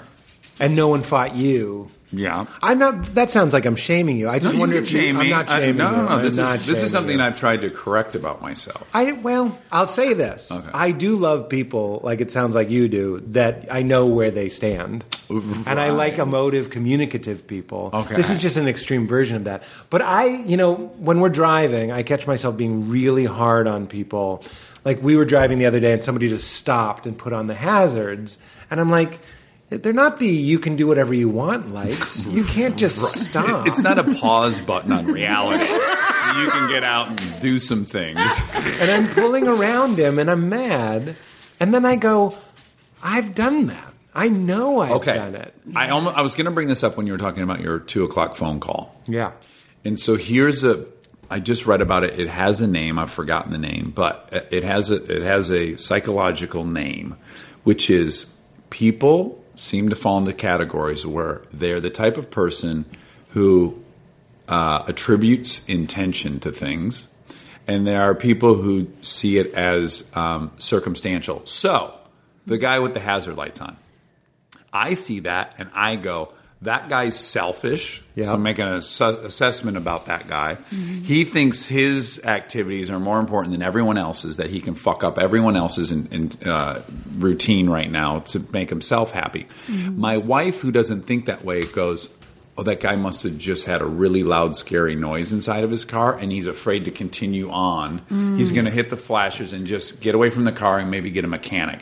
She would explain it by the circumstance he's in. Or if someone cut her off, she'd be more likely to go, Oh, that person's probably in a big rush that they'd rather not be in because something really tragic's happening. That- They would, she would explain the behavior by uh, the circumstance they're in. And I always want to assign it to their character. They're like selfish. 2 they're a piece of call. shit. Yeah, exactly. And then when I, I went even further, so I read that and I was like, that makes total sense. And then the step further I went with it is, it's really just a statement about myself because I have cut people off because I'm impatient. I am entitled. I'd put my flashers on to deal with someone and inconvenience someone else. So it makes total sense that someone else would. Now, my wife would never do any of those things, so it doesn't even make sense that people would do that. So your own anger about other people Is is, me. really just Me. your assessment of yourself. Yeah. Oh, that's And I a- thought if I could start proceeding through life by being generous, patient, and selfless, I will now I'll, I will see the world as generous, selfless, and patient. No, it's the mirror thing. What were you going to say? Yeah. about- I, I, I just am like that's the lesson always is the just and like, it's so frustrating. The thing that pisses me off is you can learn it on Tuesday and then completely forget Absolutely. it Wednesday. This is the game. Absolutely. Alan Watts would say the forgetting and the remembering is, is the engine of the game. It's the sine ah. wave of life. It's not a it's not a glitch in the system. We're not. I would argue we're not just monkeys. I'm not correcting you. Wasting time until we die. We're actually part of this thing that's remembering and forgetting, remembering and forgetting until ideally you go into a state of remembering. I don't know about that, but hopefully. Do you think that there's an afterlife? I'm going to ask you a question, Oh, Valerie. Do you think oh, there's an afterlife you. as you're about to bring life into this world? yeah. Um, I think that I just hope you keep writing stuff down we never get to. Oh, we never. yeah. Oh, that will happen. That's the. I started to see a pattern, and I We're not going to get It'd to be like a game afterwards to be like, we never got to this. This. um, well, I um, I tend to feel like no one knows, and how how fucking cool. Oh, like yeah, that's so cool that we have no idea. We don't know what this is. We don't know what this is at all. Yeah. Like, what? And so and, And like we're, we're, the is- united in that.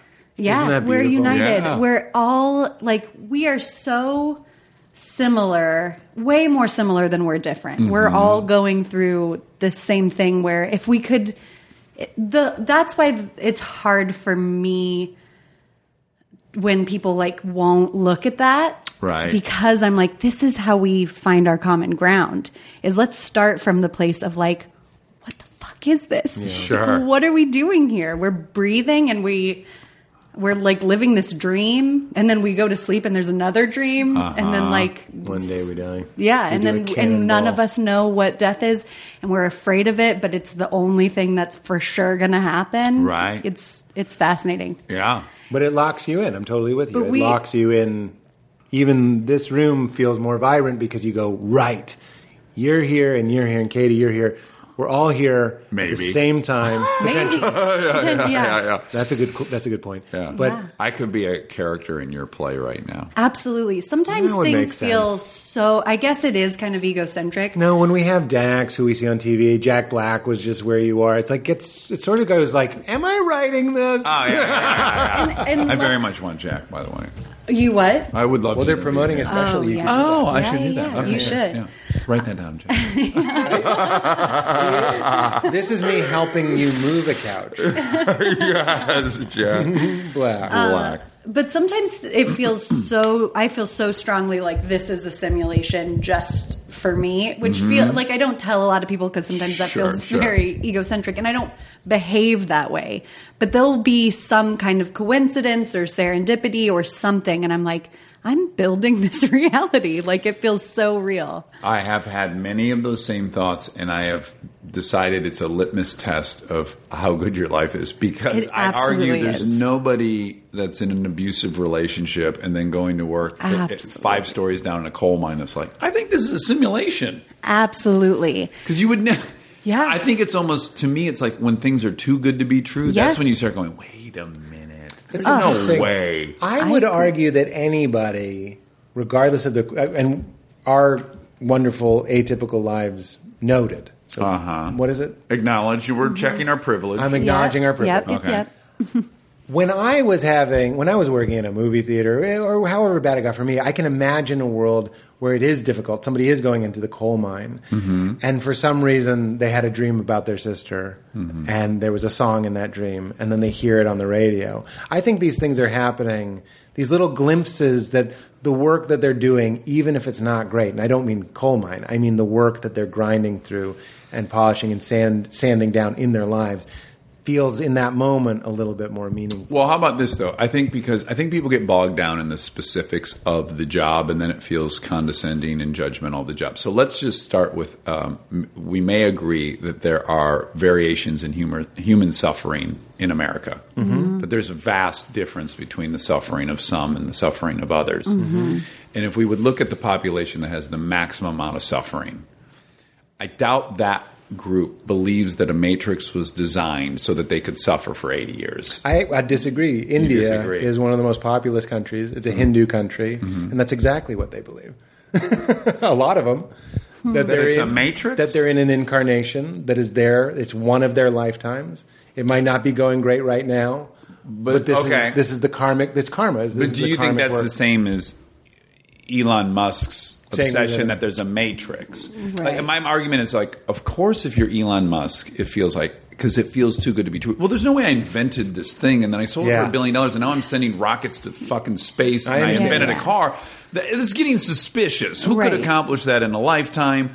How could he? anyone who acquires a billion dollars, how could that happen? It's starting to get a little suspicious. This I is too good to be true. I agree. But again, if you wake up in the morning, your husband's still drunk from last night, and he beats the fuck out of you, and then you go to a work where a job, uh, your boss is sexually harassing you, you would have to assume that the the architect of the Matrix was a sadist.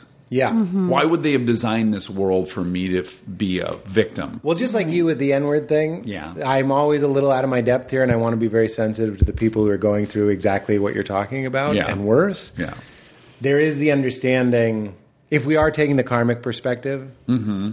that reincarnation is a thing, kind of going back to what you were saying. But they'll be rewarded for that. At some Not point. rewarded it, it necessarily, not in the traditional way, not in the Christian, Judeo Christian idea, not Judeo, but Christian idea of heaven, reward later. Don't worry, this isn't your home, you're just passing through, Yeah. which is a wonderful thought, and maybe that is how I think it it's a terrible thought. I understand. It's, it's an I- excuse to make this experience on Earth I agree. terrible. you I agree. Yeah. It's a way to, I think, what's the word? Not satiate, but Rationalize. appease the people you've made miserable. I understand. Mm-hmm. Yeah. Mm-hmm. And I, I have people in my family that I'm like, it's your belief system that's keeping you in something that I would argue you're getting clear, the opposite of serendipities. You're getting this regular suffering, which are these indicators not always easy to get out, but that you should leave that job with the sexual. I know it's not that easy. I don't want to make it sound like it's Yeah. easy.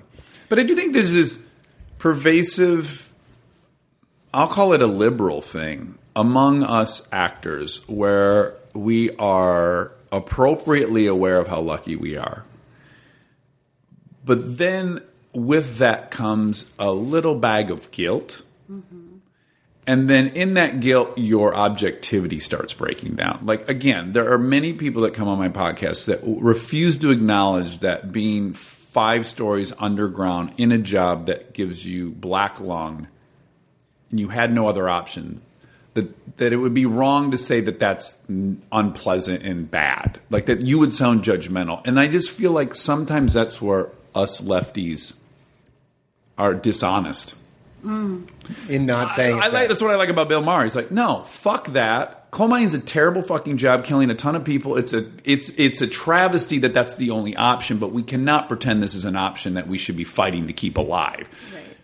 It's not to say that the people who do it don't have integrity and pride and all these things, but we can evaluate fucking jobs on planet Earth and not be we're not being condescending. Yeah, Yeah, that's yeah. interesting. And I feel like I get frustrated quite often with our side of our ideology that they seem incapable of being able to make those statements. Saying anything negative. Uh, Yes, uh, well, it extends to well, no, women love not driving and wearing the hijab. That's a that's a beautiful culture. It's like fuck that. You've just abandoned liberal progressive ideology in the Enlightenment. You can't do that just so you can be so PC. And I just that I get frustrated at those moments. Yeah. where it's like, no, we can evaluate that this that fucking clitorectomies and female genital mutilation. I don't care what culture it's from. We can we can levy a verdict on that. That is anti-progressive, anti-liberal, and anti-everything we should stand for. Right. There could be a little bit more kick ass in the softness. Yes, we, we, we, we can Like have our ideals and we can state them. It doesn't. The problem is, is there's so much fear that those statements will be weaponized by the right that you end up being a liar. Well, I, you can't. When given the option of self censorship versus someone hijacking your message, you, you can't choose self censorship. I don't think it's just anti enlightenment. Yeah. Mm-hmm. Right. What do you? Thanks for letting me get on that soapbox. No, I think that's minute. very My heart rate went up to 120. I think that's really Which is very healthy. You're going to have a great day. the rest of the day. you just had your workout. Yeah. what do you think about uh, the afterlife? We usually talk about this stuff at the end, but here it is. Well, I'm of uh, Valerie opinion that I don't know. It's clear I have no fucking clue. Um, I'd be delighted to die and find out I'm going to somehow be with my kids in some capacity, energy wise. That would be awesome. I'm open to that happening. Um, I would say all the evidence does not point to that. So if you ask my, what I really think, I think you're going to shut your eyes and that'll be that. Hmm. Is personally what I think. Mm-hmm. I've been. There's do- far less compelling evidence to the contrary, to me, in my limited human perspective. I'm going to let me lob this because I'm interested in what you think, not just to say my point. I have this bit I've been doing on stage where I'm like, life is the greatest evidence of an afterlife. And sometimes I think people that think the TV just gets unplugged and is completely out, I'm like, "Wh- this makes no sense. Like Valerie said, this, what we're uh-huh. doing right now, is so illogical. So they say an afterlife makes no sense. I'm like, I agree. It makes just as little sense as this, what we're already experiencing. But people are like, there's this bullshit. And then no more bullshit. I'm like, more bullshit Yeah. is evidenced by the bullshit. We seem to be in a bullshit cycle. Sure. There seems to be something, you can call it God, an energy that wants to express itself. Mm-hmm. So the idea that when it's done with your life, your narrative of Dax, it just goes, well, then it's 0 That makes no sense to me. Uh-huh. Sure. I ca- don't get me wrong. I have my moments where I'm like, this is all hooey. It's lights out. It's just gone. yeah. But I think about the baby in Val's belly. I'm going to hang my perspective on Sam Harris's and a few other outspoken atheists, which is whatever conclusion you want to come to, if you come to a conclusion that there's something else after, all you've ultimately done is created an even bigger mystery and problem, mm-hmm. which is okay, then who designed that? Mm-hmm. And now figuring that out was way harder than figuring out the next thing. So if your solution to something is a problem that is even more complex, I understand. It- like it- it's, it's solve- anti-solution. It's You can't like, solve this math problem, so you put in brackets yeah, like E and you add equals, more and then math. you yes, and then you add a bigger problem. I And then one of the variables, and that is yet an even bigger problem. But it's if- like you're not inching towards understanding, But you're if you actually look at moving life- away from it. If you don't look at life as, as, as something to be figured out, but rather you look at it as one thing, as evidence, you just go, this is evidence. Uh-huh. Consciousness is a phenomenon, life is a phenomenon.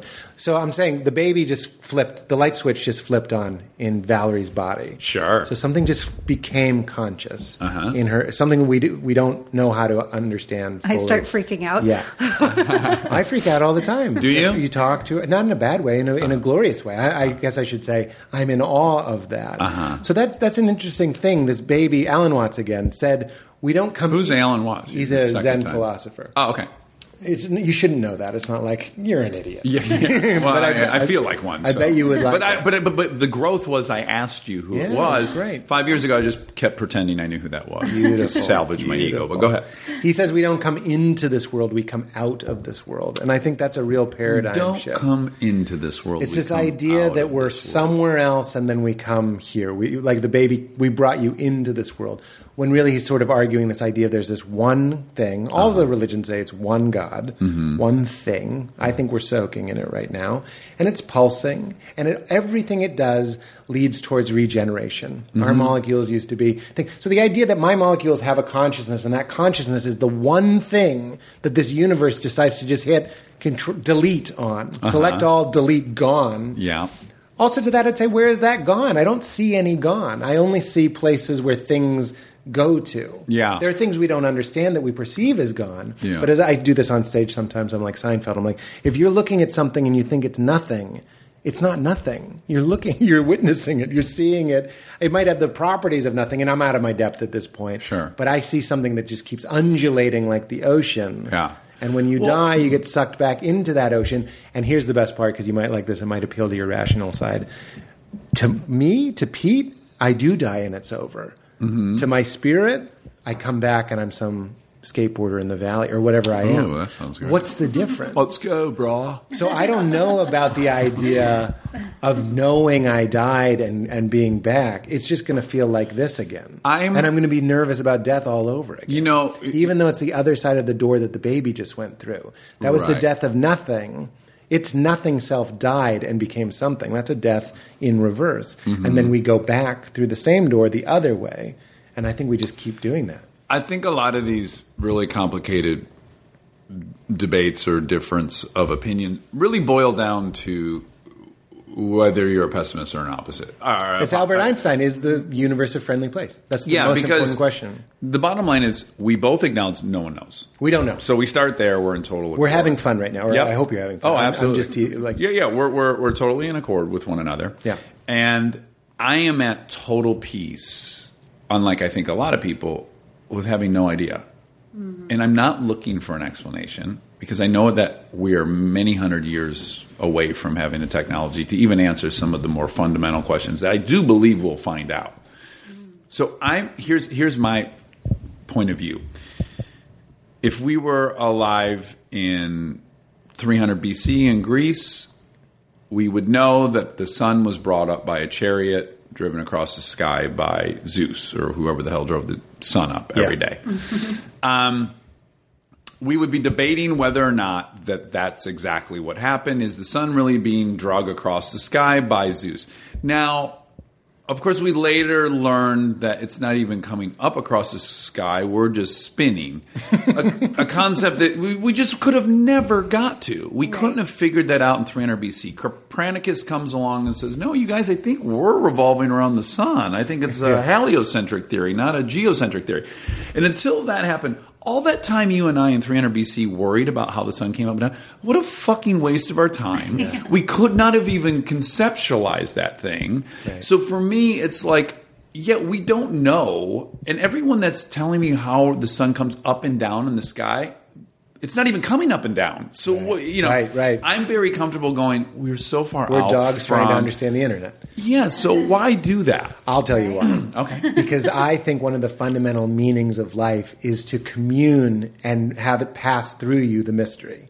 not for an answer, for an experience. Because you say, So well, I'm up up for That's for what I know. bonding on the wonderment. Yeah. of how is this happening? Right. not even. I, I would take But, it a but, step. but the, the moment it would become because I think we're reincarnated, or Right, because right, right. that I'm kind of out because it's Yeah. like you might as well be you know throwing confetti in the air. I'm completely with you. We don't know, and it, and it, and it's it's a mystery. Mm. But that feeling that mystery, and even in a non-verbal way, this is something that I've recently kind of uncovered about love. There's love that I go, I love Dax, I love his work, and then there's this other thing kind of behind it that's capable of loving in this much more open, completely irrational, completely illogical way, where I'm not looking for a way I love you, a reason I love you. Uh-huh. I'm not trying to construct a story why I love you. I just am love and I'm loving. And that is a wonderful place to be. And that feels close. Do you meditate? yeah. Isn't there a there's a, um, a sympathy meditation? Yeah, Where exactly. the goal is to experience that. That's a Do you listen to Sam Harris?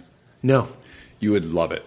Yeah. Everything you're talking about, he has the smartest human beings on planet Earth come into his podcast, and they break down virtually everything we're talking. Is that right? Mhm. And he himself What's it called? has spent years in India meditating, and he's and then he has other people who. Is Sam Harris, this, is he the atheist you just mentioned? Yes, Yeah, he's it's very controversial because he's very he's a liberal progressive, but he's very anti-Islam, and he got in an argument with Ben Affleck on Bill Maher. He kind of got famous during that, Oh, and people call him uh, an Islamophobe. I don't think he is, but that that is the controversial aspect of him. But way more importantly, is he's a very renowned intellectual who attracts other renowned intellectuals to debate stuff. Oh, wow. So you, I'm not all in on Sam Harris. People like will attack me on Twitter that I like him. Yeah. I'm not all in on anybody. What if that's what Katie's doing? She's like writing a mean Dax tweet. Shepard, Hate fuck monger you. Dax Shepard's here. It's a Islamophobe Dax Shepard. But but uh, I think we've lost a little bit. Now I'll get on my soapbox again and say what's wrong with our society today. But there's this weird all in all out thing that is pervasive now. Where if I like if I were to say I loved an episode of The Cosby Show I saw on a rerun, I would somehow be saying that I agree with everything Bill Cosby's ever done. Right. Or if I liked Michael Jackson on the way here, I was listening to Beat It, someone would tweet me like, How could you support a pedophile? It's like, well, hold on a second. Yeah. I have the ability to like things about a person, a a a facet of a human being, mm-hmm. without declaring I agree with everything they said. I have tons of friends who I don't agree with, mm-hmm. lock, stock. In fact, I don't know a human I agree with, lock, stock. My wife and I, I think, disagree the most of any human I've ever met, and I married her, and I love her. Like this crazy notion that we should be only with people who, who have the exact same moral compass as and us band is- together. Yes, is How many movies do we need where a, a random group gets stuck together and learn to love anyway? You know what I mean? But like we keep that's one of the lessons we keep Club. forgetting. Exactly. Yeah. This basic breakfast club shit. Yeah. And I it's want- detrimental to only be with people who agree with you you. can't progress. You the reason progress. America rules is we're multicultural, and multiculturalism leads to different perspectives and scientific breakthroughs. And well, there's so much data to know that you're best to surround so yourself with adversaries. and We play were- tennis with a better player. We Yeah. Pete just did a show at different UCB last night, and I was in the green room just talking with all the comedians about like toxic masculinity and about how we raise boys to only feel anger. Like that's the only appropriate emotion, which I actually think is behind your fighting thing. Like that's you showing love, in the only way we You were tell told boys was okay. you're allowed to do. Yeah. Um, but anyway, I know exactly where mine comes from, so Oh, okay. I think you're right. But I think mine is so crystal clear. yeah, yeah, okay. But- Stepdad beating mom and too young to defend her. It's well, very there you go. dry. That'll do it Yes. for sure. Yeah. Um, but anyway, so we're having this conversation about like let boys cry and don't don't raise your daughters to try to impress you. Let them do you know all this stuff. And as I was leaving, I was like, this is how we were surprised that Trump won. is we're just sitting in this room with like-minded with- people yes, agreeing. Just, just the most right. liberal, progressive. Like, yes, I totally agree. It's beautiful. We're like getting teary. you Oh, know? we're- we're, we're so fucking siloed, Yeah. as they say. And I make a lot of effort to not be siloed. Not that I'm bragging about it, but like here's a, here's an example. We had this amazing opportunity to go out to dinner with Ted Olson. Do you guys know who he is? He mm-hmm. is the lawyer. He's argued more successfully argued more cases in front of the Supreme Court than anyone else. He is the Michael Jordan of lawyers. Mm. Now he got For a second, I thought DOMA you said overturned. He allowed Kristen and I to get married. Like we were oh, protesting, uh-huh. and he got he, he is pr- as responsible as you can get for gay marriage being legal in America. Mm. Now he also argued Citizens United and won that case for the right. He oh. also was the one representing George Bush in the voter recount in Florida. So he has been on both sides of the aisle. He is predominantly a right wing lawyer. He's like Batman. He's a who conservative. occasionally robs a bank. with Yes, but, but then he did this amazing thing for gay rights. And at the dinner, this waiter came up to him and asked if he could hug him, and he started bawling. Whoa. And I'm like, now that, look at that. That you want to say he's one thing or another. He's that to that group of people, and, and then he's also the boogeyman when it comes to Citizens United. All these things. The point of it is, it was my wife, this other woman we're friends with, and Ted Olson. And we launched into some political stuff, and my wife and our friends started hitting them with the liberal thing. I said, Can I just time out for one second? We have one of the smartest men in the world in front of us who has an opposing point of view. Let's spend this time hearing that point of view instead of reiterating what we already believe. Like, Yeah. what a waste of our time for us to hijack this. Mm-hmm. And so I'm like, why?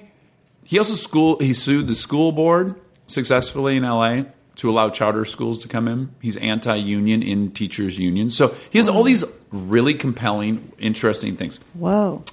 But that, I, I just I saw it happening in front of me where I was like, oh, we're gonna now we're gonna we're gonna try to bring him into our silo as opposed to letting someone, if anyone could prove the point, it's this guy. Mm. And then we were all good. We sat there and pretty much listened to him for two hours, and we didn't take it all, but some of it I was like, wow, I'm glad I heard that. That that sheds a little light on the rights perspective on that. That's logical. I can see where you think that. right, right, Yeah. right. But very rare for us to be out to dinner with a right winger Yeah. actually challenging our own, Yeah. you know, notions. Well, it's even built into our sort of national religion. I, I, I bring this up sometimes on the podcast because it really stuck with me. I asked this young pastor, "Is it a perfect world where everyone's a Christian?"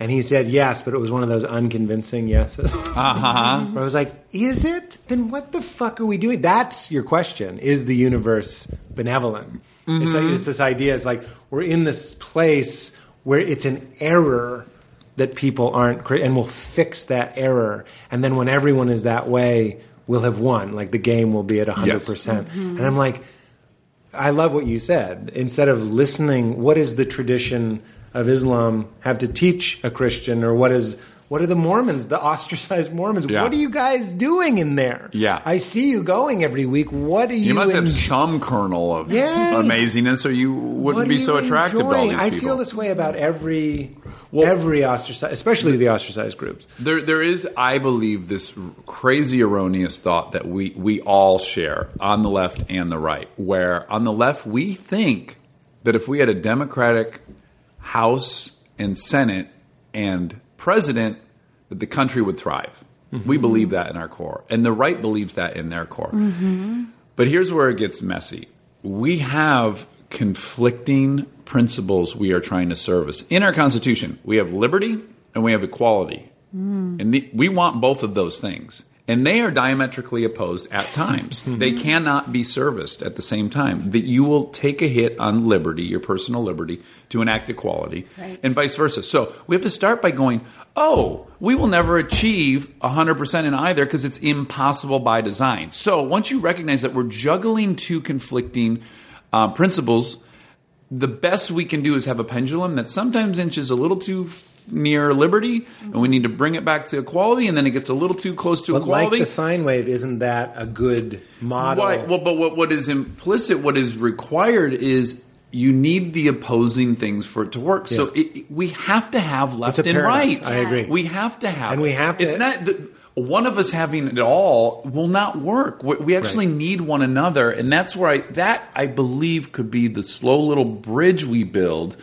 into a little bit reunifying us as as a country. Is that just first recognizing we need each other. Right. Yeah. Yeah. You know? it's got to be kind of a. We would do a bad fucking job left to our own devices, and so would they.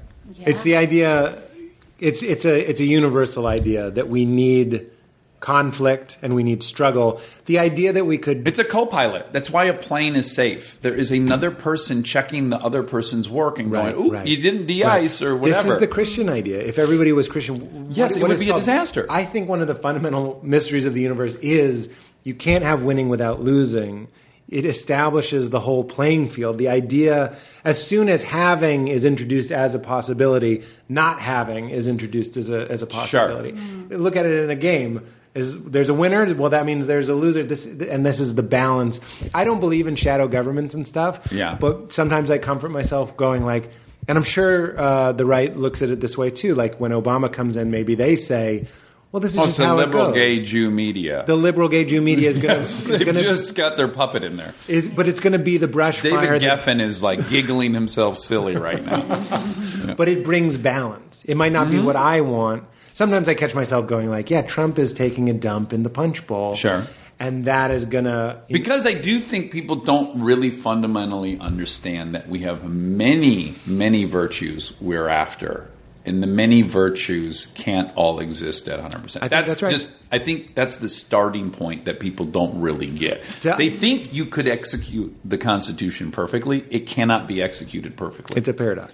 Yeah, it is a it's a paradox Liberty by and design. equality. Yeah, And now- there's a bunch of other ones in there. There's First Amendment versus privacy. There's mm-hmm. we have all these conflicting. But isn't that why it works? I think that's what you're saying. Yes, We found that really it requires endless betterment. Yeah. in growth, which is great. It's why Like I the don't like human body. Religion. The fucking Bible was written two thousand years ago. You're telling me you can sit down, write something that's going to answer all the questions for eternity? That's lazy. Yeah. Right. By the way, the Constitution, if you think the Constitution's the most pre- ordained by God, you're fucked too. Right. That's why the thing was designed to evolve. It, you can't sit down and write the answers for eternity. Right. because the answers are There's a no final pull up where your lats are going to look great. Right, right, it's right. endless. It's a relationship. It's Yeah. a dance. I hate. I don't want to sound cheesy, but it's a dance. Well, I It's- love dancing. The working out of the question is the answer. Uh-huh. The wrestling with the paradox is the answer. And it's going to endlessly change as uh, the culture and society sets new goals and doesn't need old ones. But you see this in your human body too. I mean, it's an extension of the principles of your body. There are times when it is essential to do something that's against your nature. You know what I Mm-hmm. mean? Whether it be a cheat day or something that's uh, like that's why Fleegan. It's like I can't take my shit too seriously ever. Right. like once you're up your own ass, that, that's a picture of Ram Dass. He's a, a great teacher of mine. He would go. He was a vegetarian. He is a vegetarian, I guess.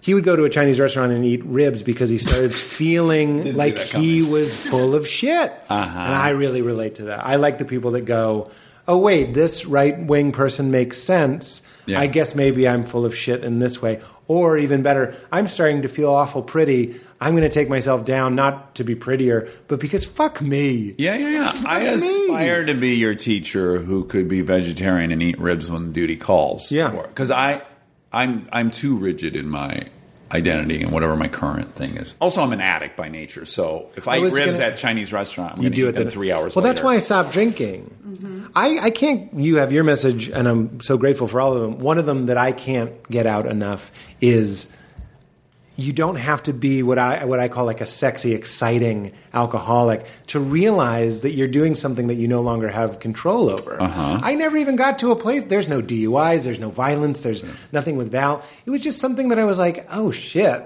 This thing's steering the car, and it was one of those cars on the track at Disneyland that just kind of goes. But I wasn't. I wasn't. I was addicted to something. And, and it's the same thing when you lose control with the ribs. You go like, if I just know me, I don't have to label it, I don't have to diagnose it, I don't have to like admit anything. I just go like, this lied to me. Uh huh. I believed it. I lost control, and that's what I. That's what really got me to stop drinking in a way that I believe I'll I'll never do it again. Was I was like, it became about liberty. It became about autonomy and agency. I was Uh-huh. like, this thing was making me its its slave. Sure. And then it wasn't like a I don't drink anymore. It's like I'm not this thing's bitch anymore. Yeah, it, yeah, felt, it yeah. felt powerful. Sure. It was the opposite of what I always thought the guy at the party with the LaCroix was. I was like, no, motherfuckers. Like, I woke up and it feels really. Yeah. I don't want to be too new. Conver- it's only been a year, so I don't want to have the passion Well, of the newly converted and be an I, asshole. I think even if I uh, wasn't required to quit to save my life, which I was. I do think I'm the type of person, m- much like waking up on my couch in Detroit and going, "Gotta leave now." If I don't do something new, I, I have a bizarre desire to never do one thing for so long. Mm-hmm. And- yeah. Uh, so even if I didn't have to quit, I do feel like I would have gotten to the point where I was like, "Okay." I've done that for 20 years. Mm-hmm. I, I know what that is. Mm-hmm. I just, I'm too curious about what's beyond that. It's kind of a Yeah. power. It's a power to go like when I was drinking, I was I was drinking. I was, And, and, I was and going the, for it. I would then you're like, imagine what for would it you, be like to not? It, it, it gets so predictable.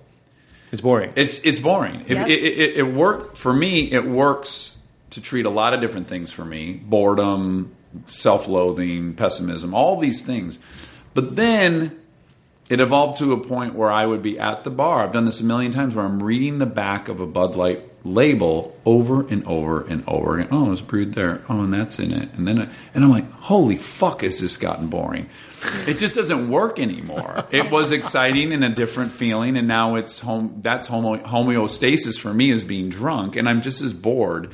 So I just my now own, you're a bored drunk guy. Yes. I had a strong desire to remember what it was like to be 12 and to simply be on fire for the world because it was out there. Right. And and I had muted that through drinking and Well, what gives you fulfillment now? Not just hobbies, but I mean, like I have to imagine. Well, the kids are number one, as Yeah. you're about to discover. Yeah. Um, it's interesting because I get into trouble uh, uh, often on the podcast because it's such a great experience for me. I can't help but want people to have the experience.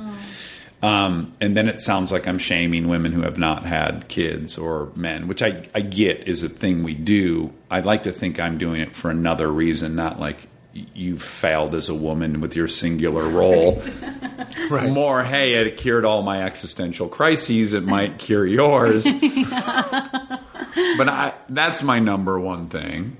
I love that. And uh, yeah, That it's, affects No, that that's a very deliberate thing you talk about. So awesome. Moving the couches and stuff. I felt the temptation to go like we're just maybe we won't do it, maybe, you know. And not everybody can, Oh, and I want to did too. acknowledge that. Mm-hmm. But I, I, I kind of felt that there was like a golem there, going like, oh, well, maybe for me, Yeah. I, I feel I feel the I have to be careful here too, but. I wanted to start living for something else. I started Mm-hmm. noticing, like, I'll get obsessed with a nose hair that's tickling me. It was like, this isn't what I'm supposed to be doing. right, right, right. I'll be getting up to meditate from meditating because it's tickling me, and I'll go in Val's like vanity mirror, and I'm using her pl- plier. I'm like Her "Thi- pliers, yeah. her, her, her tweezers, Her needle nose pliers. her needle nose pliers. You know the lady pliers. yeah, yeah, yeah. And I'm like, Girl I pliers. think I'm left to my own devices. Like when I was single, Val and I were long distance for a while. She'd come home, uh, she'd come visit. I call it coming home, and. Uh, I'd just, I'd have bought like a copper pyramid to meditate That's under, like weird That shit. happened. like left to myself, Yeah. it's not great. Yeah, yeah, yeah. I'm yeah. gonna get some weird hobby. Yeah. I'm gonna have a Tesla or whatever it is. Like I'm just Yeah. gonna get into some weird shit. And at a certain point, we're like, let's get. People keep going. Well, you know, it's going to take away from your life. I'm like, I Hmm. fucking hope so. I'm, I'm in the bathroom with needle nose blind. Yeah. I wonder. Um, I often think of the many things that we're lucky about and we're spoiled about. Um, one of them, the one that is worth being crazy grateful for, is I would assume you have the luxury of having achieved a lot of far fetched goals. Yeah. I'm sure you want to be someone else. We all do. Like, I'm sure you want to be. I don't know who your guy is, like Will Ribs guy. Ferrell, or yeah. just professionally. I don't know. There's like you're doing amazing, and you're probably unaware of how amazing you're doing because you probably have someone else in your sights that is now the definition of doing amazing. That's interesting. I don't suffer from that. Oh, good. This is, Yeah. this is the, the Oh, that's wonderful. thing I was Yeah. talking about. Okay, great. Yeah. Um, I, But I, I will I say, I understand what you're saying. Well, did you read Siddhartha? I'm sure when you were younger. No, I didn't. Oh, you really? No. Was your kind of? we read You Ga- would- Gawain and the Green Knight. I'm just, kidding. I'm Oh yeah, I love that one. Yeah, yeah, yeah. The Arthurian just trying to legends. say something nighty. What is this? you read it too? S- mm-hmm. Siddhartha, goes on a journey to try to find enlightenment and he starves himself. He joins this sect and that sect. He goes to the Sikhs. He does all this stuff. He eventually moves to the city and becomes a businessman and, and, and becomes rich and fat and all these things. And he gets so grossed out by himself that he goes to kill himself in a river, if I remember it correctly. And he mm-hmm. finds enlightenment. And that's why the path to access leads to enlightenment. I think it mm-hmm. comes from Siddhartha. But all that I want to say is it's a unique experience to have set these crazy goals for yourself, to achieve those goals, and then realize I don't feel any different. Yeah. That is the Absolutely. greatest gift I've been given. Is Yeah.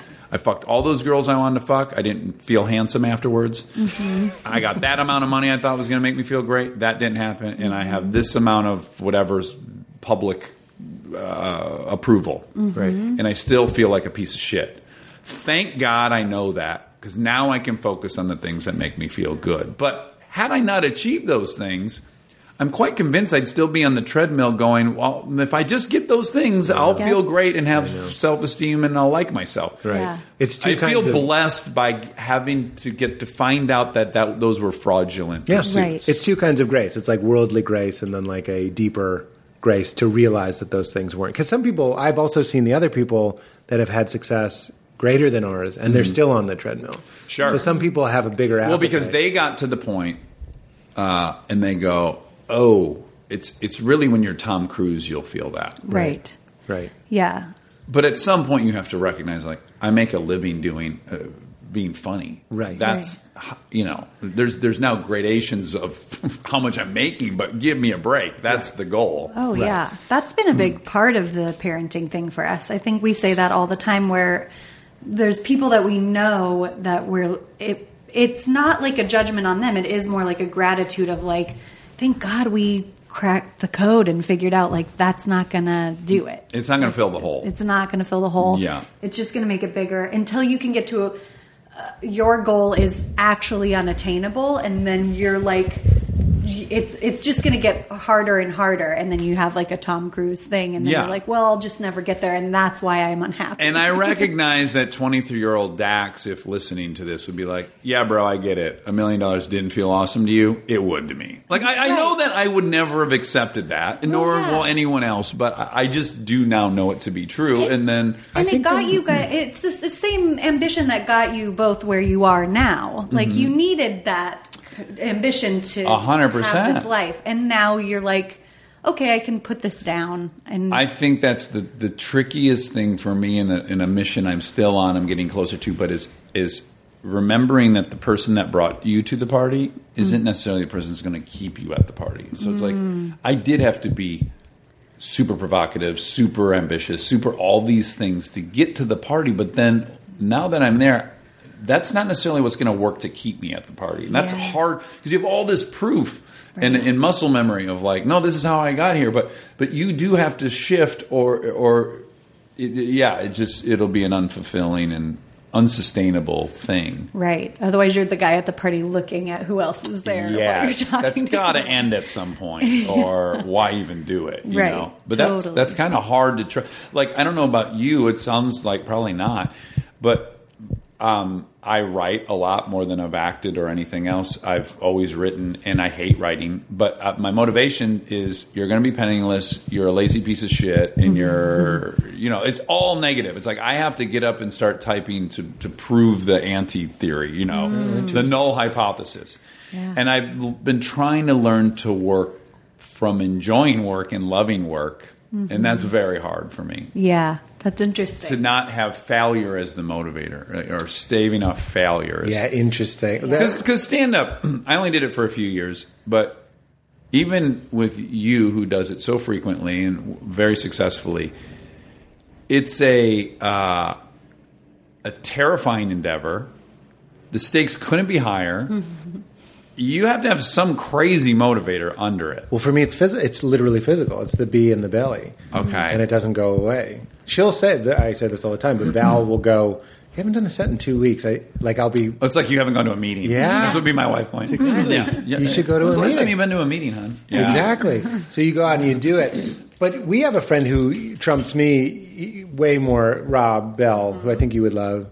Um, He's he's an author, and he talks. He he has just he's brimming with that like, what do we get to make today? Uh-huh. Like he has that joy of Oh, like, yeah. I'm doing this for the sake of doing it because I think he's a little further ahead of myself. I'll just speak for me in that he's he's not doing it for fear of failure. Mm-hmm. He's doing. I, I like to say, you know, I do it because it gives me meaning. Like Mm-hmm. I get up and I write, not as early as Hemingway, but I get up early. Uh-huh. It's still dark out, and I write. Wow. And it makes me happy. I, I we took I take a day off too. I'm very de- deliberate about that. One of the days, just do absolutely nothing. Mm. And sometimes on those days, I'm less happy because it feels good. So creating stuff is and doing stand up, which is just creating stuff, Uh-huh. is one of the ways I f- ascribe meaning to my life and feel that meaning. Sure. And I'm wondering if it's not writing, is it? Do you love shooting? Like, what part of it do you love?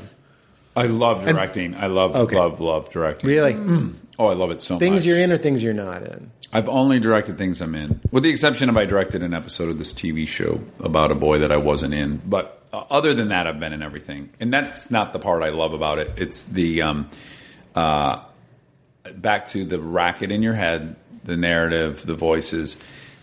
That particular job requires 100% concentration the full 14 hours you're there. Because it's just problem after problem. That's all a director's mm-hmm. doing That's is we solving saying. problems. Yeah. Because you've mapped out, oh, I'm going to shoot this way, I'm going to shoot that way, blah, blah, blah. We'll be at that location at, at 11.30 a.m., and in real life, you get there at 1:45 p.m. The sun is now on the other side of the street. You can't shoot anything the way you said you were going to shoot it, and and I live for those situations. Yes. It's like fuck this. We're still making this happen. How can I solve this right This now? This is you getting out of the car to fight for your friend. Yeah, yeah, It's baby, your yeah. movie. yeah. Yeah. And and the um to me it feels like a board game that lasts 14 hours a day. It's just like it's one problem after another and I love solving problems and I love being engaged in that way. I don't.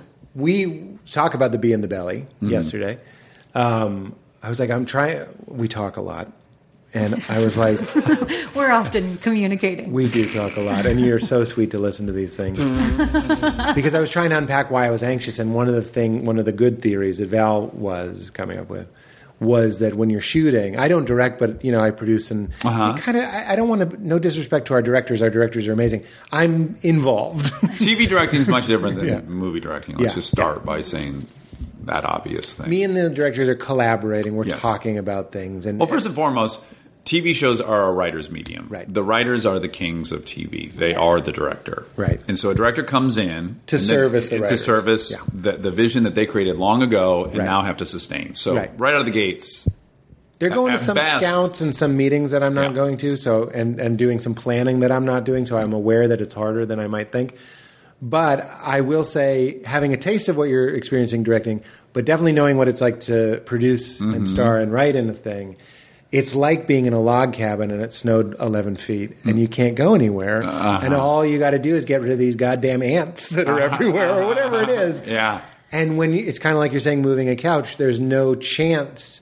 It's called the flow. Line cooks get the flow. It- It's this, it's this happiness theory that like when you're doing something that's a little bit mindless, not necessarily fully mindless, but you get into a rhythm and you're moving and there's a there's a pace to it. Yeah. You don't have the energy or, or your brain forgets to make you anxious because you're doing something. yeah, you're in the action of it. You're not in the action. Thinking of it. and there's a real lag and i think that's why i was feeling anxious was i didn't have the it's like being in military school i have to imagine like anything that's people that leave prison sometimes miss prison not obviously for some ways but in the ways that For they the like were sex, think, told that they were told what to do and where to go i can't speak for people that went to prison that's something that i read but the idea that Yeah. Uh-huh. anything that's highly regimented including making a tv show or a movie it- your anxiety sort of goes to the back seat. Looking back on it, you're like, "Wow, I should have been really tense because the sun was on the other side." Yeah.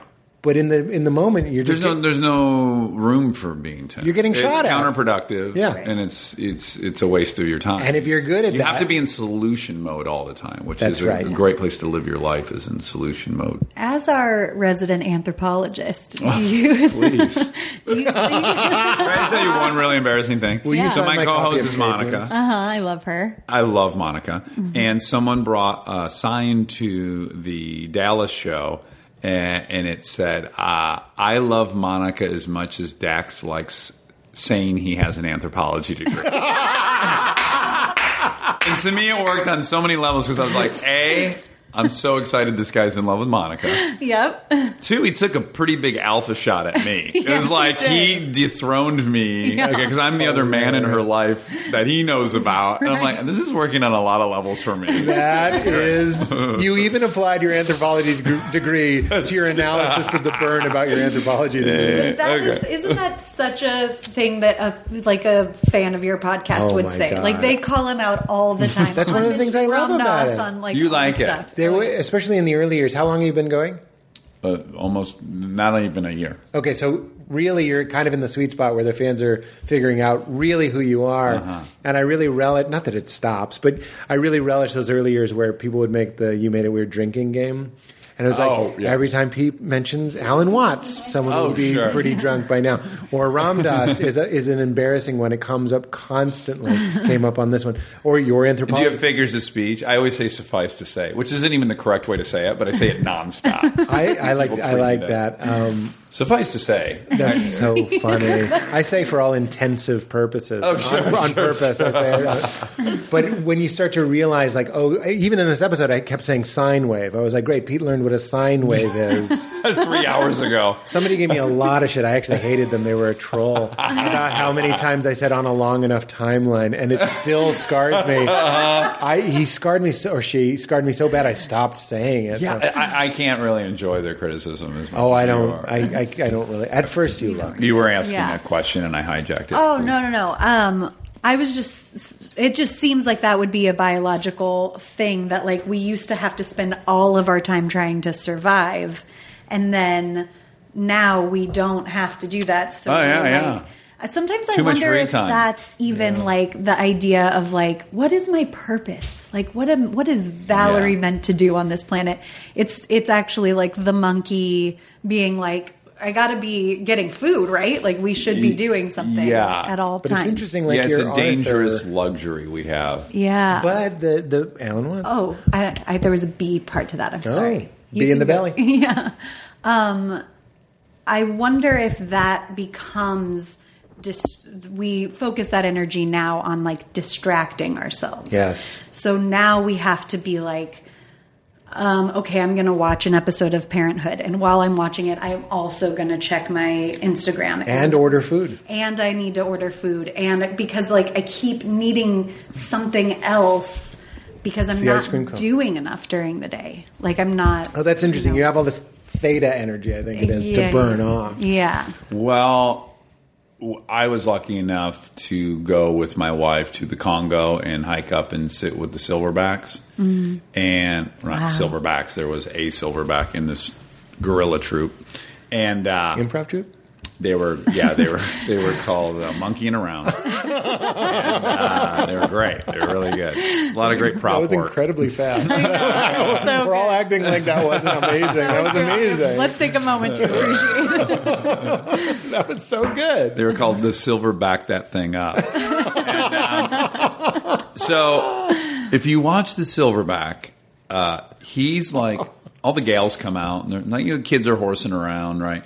And the the ladies are being more social. They seem to be enjoying life, is what it seems like. And the mm-hmm. Silverback is just on the perimeter. And all he does the whole time is snap bamboo sticks and just eat bamboo and stare at everyone like, I'll fuck you up if you come in this circle, right? Wow. And he moves from Bamboo Grove to Bamboo Grove. They're all the same. I just wanted to scream to him, like, you're good. Stay there. the, the fucking bamboo's not tastier a hundred yards away. And it was all of a sudden I was like, oh my God, this is the human existence. It's just like you're moving from Grove to Grove. There's no reason to go over to that other one, but it's just it's so baked in you. Just keep it moving, look for something better. It Yes. doesn't. They could have stayed there the whole day, but It's no, a- they're on the move the whole day because the knucklehead's the leader, and he thinks that shit's sweeter over there. And I was like, "Oh, this is us! Look at us!" I was watching our dog do that this morning. I fed him. He had a full bowl of food, and Pete was in the kitchen, and he, He kept ran to get leaving the that bowl of food to like see if Double there's something check. better I was in the kitchen. also I'm like, deeply oh. annoyed by that. Ah, I was You greedy because I because I noticed I saw myself. Sure. It's like you left your bowl of food to come get my avocado skin, and I didn't give it to him. I was like, "Go eat your food," and then I gave it to him because I realized what I was doing. But It made me angry because it was us. yeah. I just did Dr. Phil's podcast. I think it might have been the first episode of his. Oh. But we got to talking about how you, you Just ju- because you're the first episode doesn't mean you're number one. that would be good advice. uh, I was talking about how you like you generally just are annoyed by people who are identical to you. You know, and he goes, "Oh, it's like that old thing. Uh, something about this guy I can't stand about myself." I don't like this guy. There's something about him I don't. Know. He That's said it good. perfectly. That's but uh, fun. He really misled me. I was like, "Oh, that's it. That's everything." But there some, is- some I don't like about. Yeah. there is that sort of like I look at the dog and I look at his predicament. It's like the alien thing. Then you can look at yourself with the same compassion, where you're like, I am witnessing a series of impulses and pre-programmed DNA and personality that I inherited. that is the the software in my spacesuit. My spacesuit mm-hmm. being my body. I'm not even going to tell you who said this because then you'll have to drink again. but you're watching it just as I watch my dog. I go like, "Oh, look, he chases the avocado because he's confused. He doesn't know what to do." Or I watch him biting his leg because he's grooming. He grooms in the morning. He just does it. Mm-hmm. Or the silverback moves to the other bamboo. You can also look at yourself from a witnessing place and just go, look at Dax being Dax. He's getting out of the car again, doesn't know if he has a knife. You know what I mean? That's kind of because we were talking about self love earlier. It's not I love Pete because this, this, and this. It's so much better than that. Yeah. It's I love Pete, period. Uh-huh. Not because. Oh, look at how he considers it. Even our navel gazing right now. This is this is actually really interesting. We don't have time for it, but it's an interesting thing about like uh, culpability in anything that we do. If we really are just like these products of like our circumstances and our brain Yeah. chemistry, and it's like who then is guilty of anything? If Well, this and this is what I, I hate about Sam Harris is he's a big proponent of we don't have self will, which drives me bonkers. Yeah. um, and he's got a very compelling argument for why we don't. Um, but but the self love thing, I I um, I I aspire to get better at that because I'll I'll constantly be. My, my number one hobby, way above off roading, is just giving myself a good beating. Like Yeah. you're a piece of shit. You're selfish, and you have lie. You know, you're a liar, and all these things.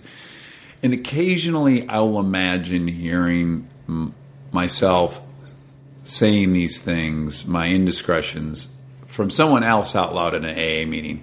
And my capacity to be forgiving and understanding of a stranger is so high compared to what it is for myself. Yeah, of course. And occasionally I'll try to force myself, like, just be half as compassionate to yourself as you are to strangers mm-hmm. in the pursuit of getting sober. And, and then my father, before he died, like, if I could have just extended him that same compassion, mm-hmm. I find that very hard to do. yeah. Do you- Like I feel like if I take my foot off the gas for one second, I'm going to turn into just the id running Right. wild So it's like a fear that if you don't hate that part of yourself, then it'll take actively. over. Yeah. Yeah. When really, probably like loving it is more power. It's like I'm Yeah, but you sure can- you have daughters, so I'm sure you've seen Moana. Have you Uh, seen it? I it has been on around me a lot, but I can't say that I watched it all the way through. But there is like sh- at good. the end, she loves the the monster, and then the monster becomes the goddess that she's been trying to find. Uh-huh. So there, I know. There's something my three year old constantly says like.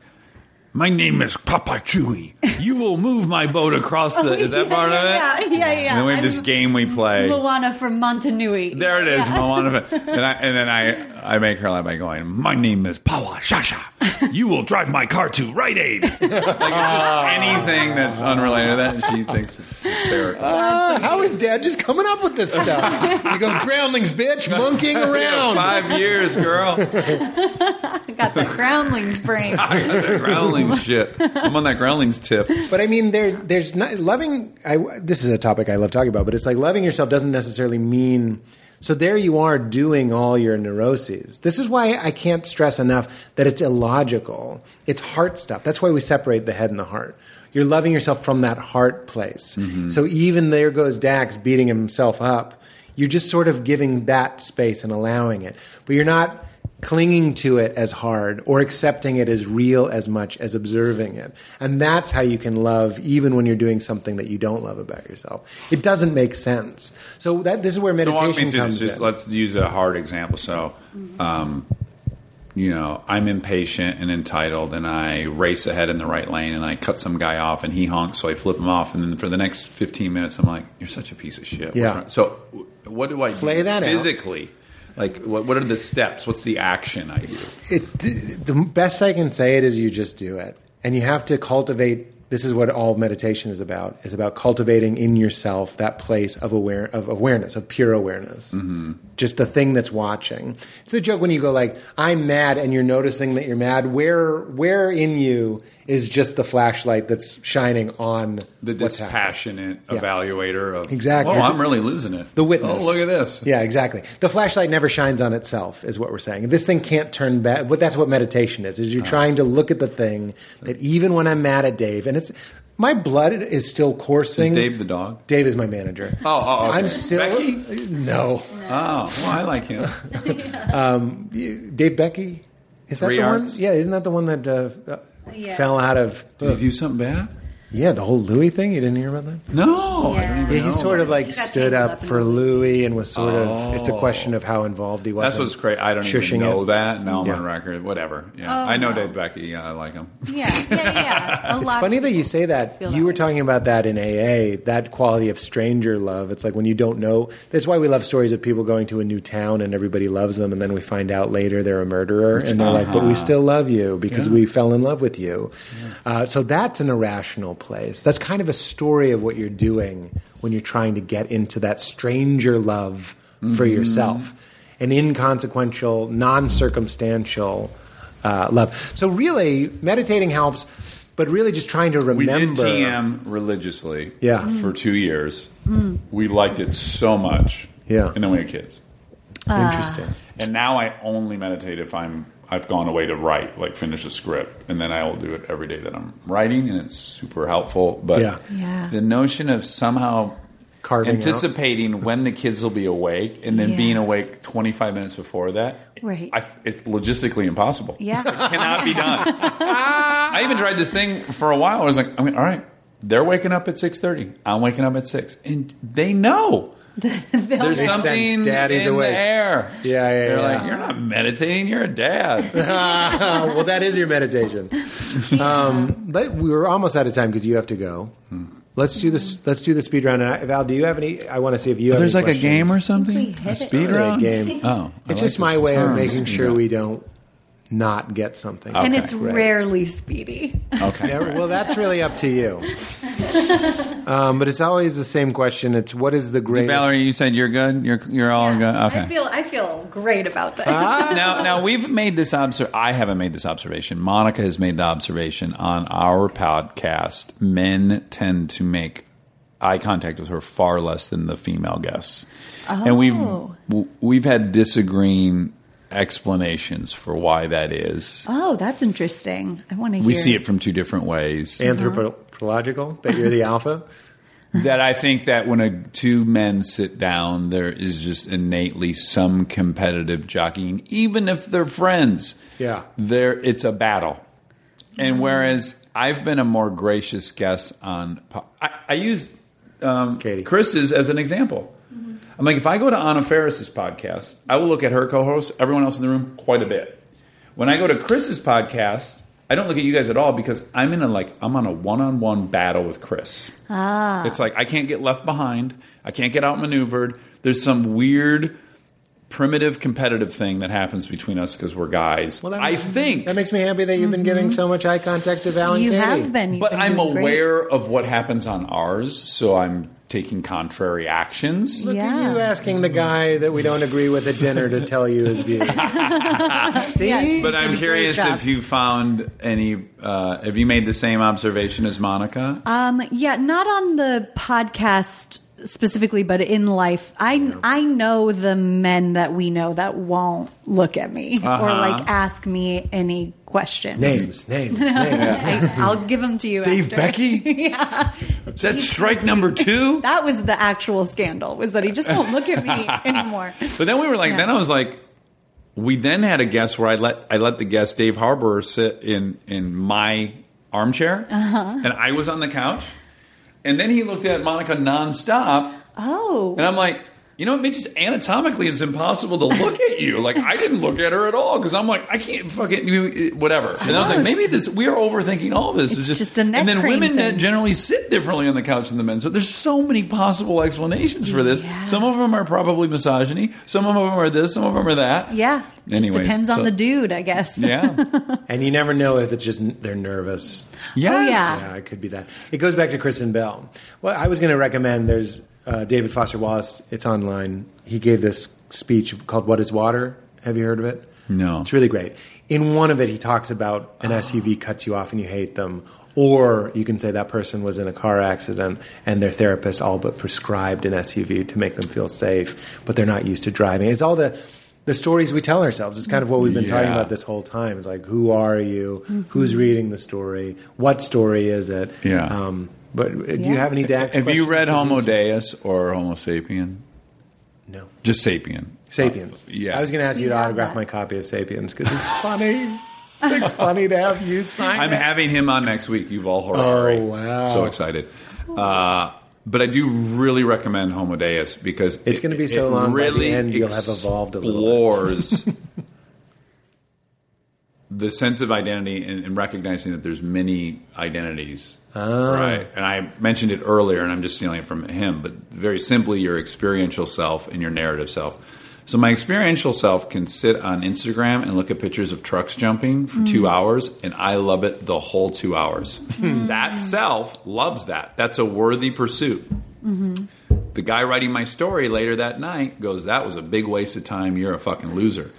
These people both exist in my mind. They're real, and he then applies that to where we're going technologically that your phone which will eventually be linked to your biometrics and can warn you going into a meeting hey don't talk in this meeting because your blood sugar is really low. The last time your blood sugar was really low you offended your boss. So warning don't talk in this meeting. Like that's where we're heading. But then he asks the question but who are we setting the goals from? Our experiential self or our narrative self? Because you'd be inclined to probably set all your goals as the narrative self. I want to lose 10 pounds by such and such. I want to do this. And maybe we're supposed to be having two hours of pleasure looking at Instagram or whatever it is. And the device, will the device decide which self to service, the narrative self or the experiential? How will it juggle that? Like, turn, what we will increasingly turn over that, that job to an external device that knows our biometrics. It's just all very fascinating Whoa. to think about. Did he write both That's books? The really Sapien guy write the Homo? He wrote Sapiens? Sapiens, then Homo Deus, and his new book, which I just started reading, is like 21 Lessons for the 21st Century. Which Wait, he's written already- two books since Sapiens. Yes. Asshole. This and this motherfucker is in India three months of the year, silent meditating. No. Sam Harris is like, "How are you doing this? Oh, you don't have kids, do you?" He's like, "No." He's like, "Okay, that makes sense." Wow. No father can go for three months to hun. So I'm taking off Monday. I will be back after Christmas, and I'm going to go sit and not talk. Cool. It doesn't surprise me though. That's that's the doing nothing is the pulling back of the bow string. You know what I mean? And that helps him when he's going. Also, a lot of people that make great art. I've talked about this on, with the Avett brothers. I was like, they get out of the way. Oh, you sat down with Yeah, I flew there to talk to the Avett Seth, and Isn't that crazy? So I'm pretty good friends with Seth. oh, really? Yes, and I'm angry I haven't had him on my podcast. Yeah. so you flew to North Carolina Yeah, but I think he's moving to the East Coast. I know. Yeah, I know. Well- in New York. I to New York, maybe Yeah. because Jen's working. I think he me- he mentioned that on the podcast. Uh-huh. it's always tricky, right? What what you can say? Yeah, and just your memory. Like, wait, did he say that publicly? Do I know that Yeah. personally? What should? Oh, I better not touch this. Well, not in a bad way, but Seth sort of intimidated me. He's so he's so like cool Uh-huh. and quiet. So like you, I was like projecting a lot of like this guy probably doesn't like me because I'm over here like a, a Roman candle, just like "Ooh, what's it like playing the banjo? And like he is cutting me down. What's he's probably like not. playing the band? Yeah. What's that like? What's that low string? Do you ever hit the drum behind the strings? Does it serve as as a tambourine too? Good banjo question. Good band. We call that uh, fake voice real point. Sometimes people do Oh, that. in relationships, that's a very powerful Oh, tool. I know. Well, I just don't feel very seen right now.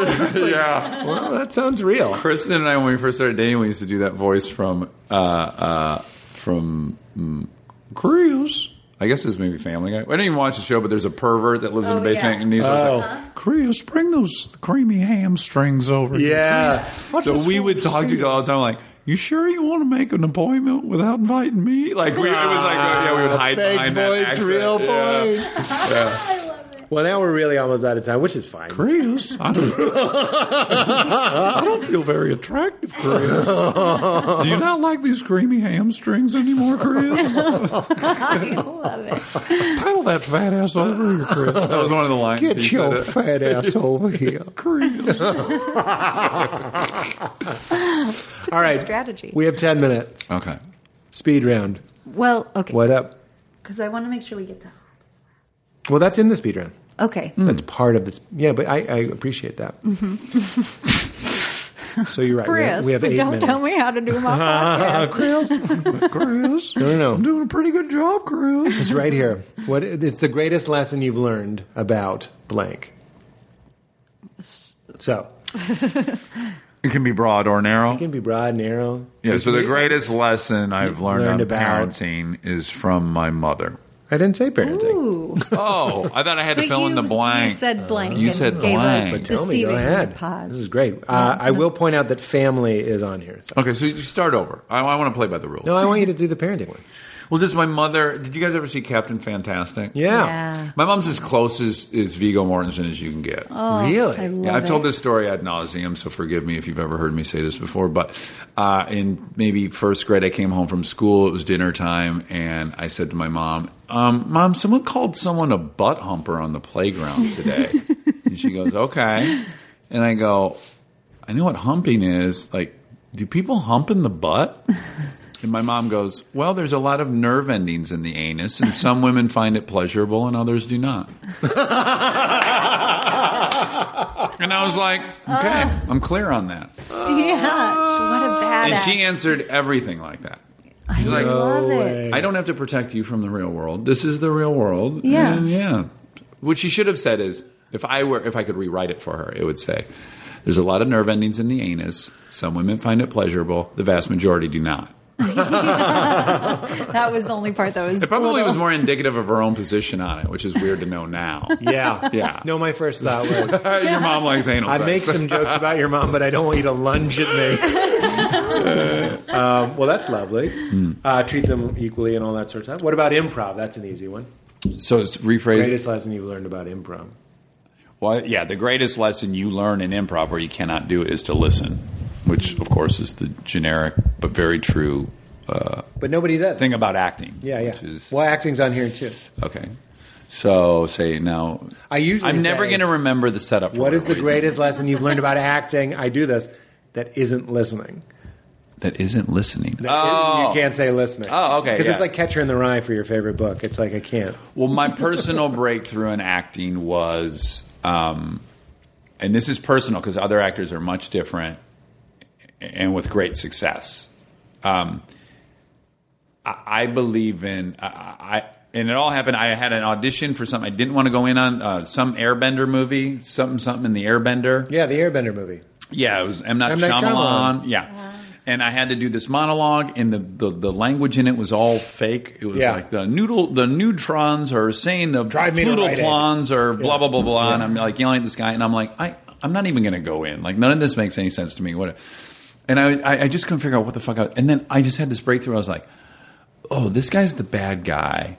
I'm like, what would I do if I Obama Osama bin Laden was still alive then? Hmm. I was like, what if just in my travels I caught this motherfucker and I had him in my garage and I got to talk to him for two hours. I know that I would be relishing in, oh, I got the power now. Like I could viscerally feel what it would feel like to talk to a captive Osama bin Laden. and then I just all I did is I just anchored onto that feeling and then I just spit out those useless words.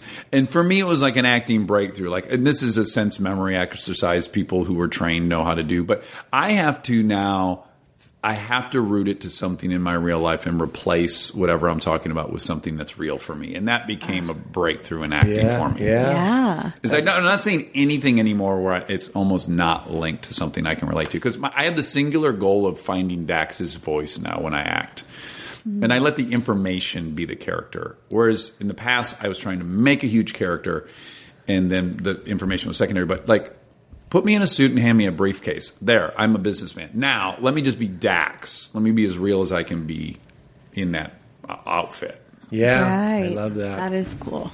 I do want to. This is just being sweet for sweet sake. I would always pretend I was talking to Valerie. They'd Yeah. like, look at them like you're in love, and I would just very vividly picture Valerie. Not that I don't love Madeline or Jamie or whatever, but it was very different. Yeah, to like give that in thing. love look, so you'd pretend. Or you can use ex girlfriends really effectively. Yeah, a lot of our scenes are based on real. real I was very lucky that like the anchor was exactly what we were doing, Uh-huh. so it was very. I was very fortunate in that way.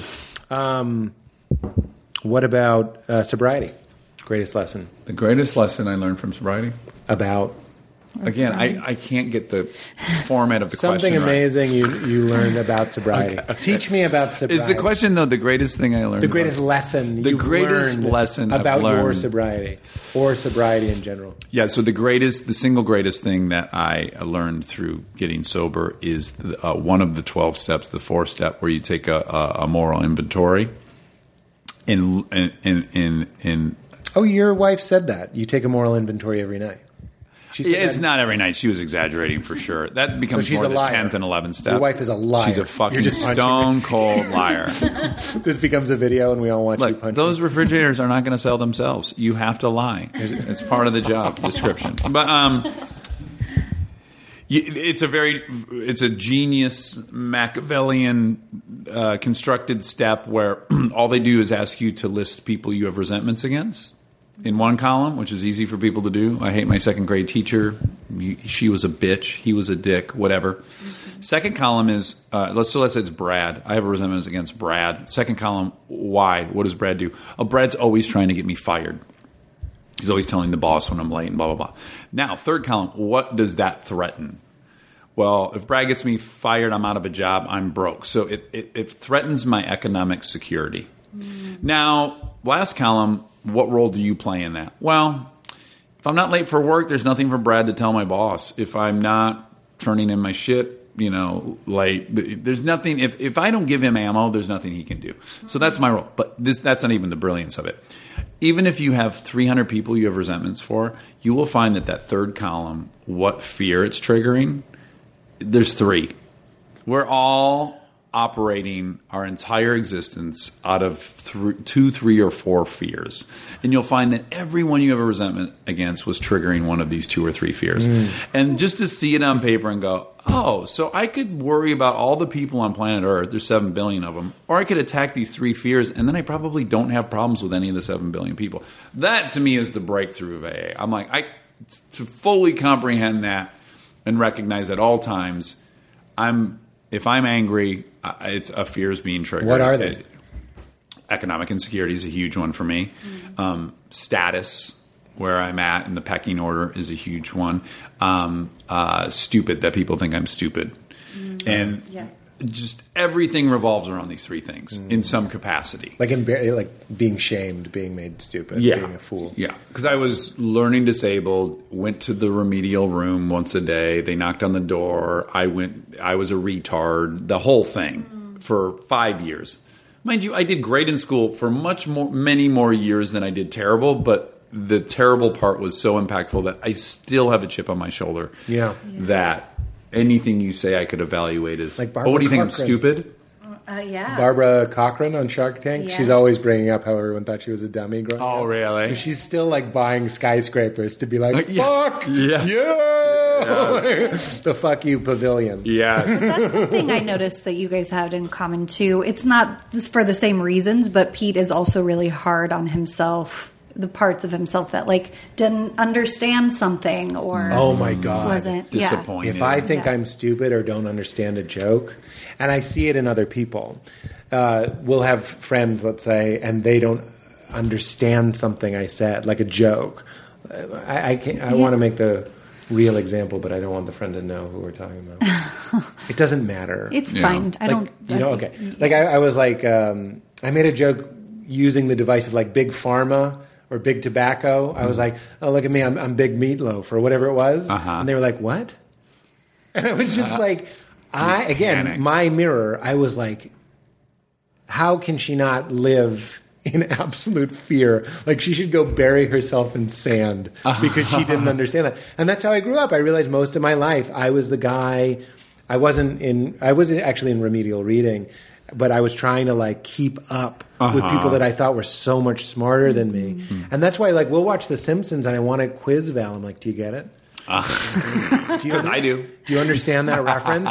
you need to understand that, like in season two, uh-huh. Homer said that. That's calling- funny. I'm like, I one time said to you, I hated myself for it. I was like, you know that Dr. Nick says hi everybody because there was a part where he goes goodbye everybody, and I was like, you know his catchphrase is hi everybody. Oh my so he's saying goodbye everybody is a joke Oh on two my levels. That's Meanwhile, so Val I can't think of anything enjoying worse it. than watching an episode of Simpsons with you. I know, and, Well, I'm but he's working on actually. I'm didn't even know this, Yeah, so no. you you are hiding it well. Because uh. if you if you watched it the way I did, I'm not trying. No, to, I know. I'm letting every. But that's one of the things like- I like. That sounds condescending, but it's actually one of the things I like about Valerie. She's not operating with the same value system as me. Sure. But what is that threatening? If somebody is dumb, what is that threatening? It threatens my. It makes me think that I'm dumb for like being with them. Ah, That's why I love like, hanging out with you- really, really smart people. I'm like, I'm with these guys. Or it's just that you like had to bully the that part of you Yeah, that you thought was dumb. That's so what you I still said. see like dumb and was- you want to bully it. I took the part of them that's still active, that was in me, and I took it like in uh, what is that movie? Tom Cruise. He was coming up a lot in this podcast. It's the War of the Worlds. Remember the oh, scene Okay. in War of the Worlds where he goes into the room and kills the guy because he's going to give up the location of him and his daughter. It's a great Vaguely. It's a great part. But it's this brutal scene where the hero of the movie, this guy we like, guy? has to murder a guy. Uh-huh. That's what I did with that part of me. It was this heartbreaking, like I had to follow him into a back room and hit him with a shovel, and I'm crying as I do it. But I'm like, this is for our own good. It's for our daughter. Uh, and when I'm with people that remind me of that murder I committed, Yeah. very uncomfortable. Good Are you having a daughter? Have you told? Is it, It a is a secret? Yeah, having a girl. So happy for you Yeah, guys. you have two girls. Yes. That's so lucky. Exactly what we shamelessly want. Yeah, we want yeah. two girls. Being very open about that. I thought we we thought we wanted a boy. Oh yeah. Yeah, and we were convinced we were having a boy, and so uh, an ultrasound, and we both we were normally because we're approval junkies, like we entertain the fuck out of our OB, Uh, right. and she Oh. goes, "Oh, I chat a lot. okay. I see, it's a girl," and we were like, "Hmm," and we were just dead quiet for the next half hour to the point where she texts her and goes. I want you to know we're happy we're having it. We've processed it and we are now excited again. We realized we got pretty dead quiet. And that's even, we had been calling the fetus Lincoln because it was going to be a boy. right. Lincoln. And then when we found out it was a girl, I was like, no, and now we can even name him Lincoln. And Kristen was like, we can name a girl Lincoln. I was like, oh, we can. It's, even better. It's like way cooler name girl Lincoln? name. Uh-huh. Lincoln. Yeah. Shut the fuck How up. far apart I are they? love it. 22 months. Do you call her Link? Gosh, wow.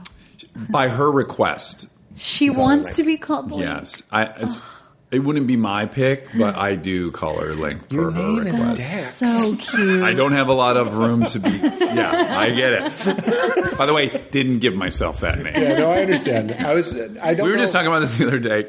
I have an, a tendency. There's still. I have a couple of residual like bad.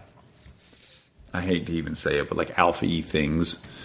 Hmm. Uh, again, it was just very prized where I grew up, and uh, occasionally they come out, and, and one of the times is like, I'll, I met a guy. He introduced himself. He's like, "What's up, Blaze?" and I go, "Nope." Try again. He goes, "What?" I go, "I'm not fucking calling you Blaze. Not happening. What? What's your name?" I'm not going to participate in this fantasy you have, where you're fucking Blaze. You're like a restaurant. That I just couldn't do it. I'm like, I can't be a party to this. Oh, you're like I None of your friends told you I'm a stranger. I'm going to tell you, no, you can't be fucking. It wasn't his name Blaze. because that is a Nordic name. Is He was not Nordic. he had no Viking helmet on, no douchebag. sword. He's just a dude that thought it was radical to go by Blaze. Again, now in retrospect, I should have been like, "Good to meet you, Blaze." So after you shamed Blaze, love which I love, I want to see they're- they're- they're his face when you said my name is Dax.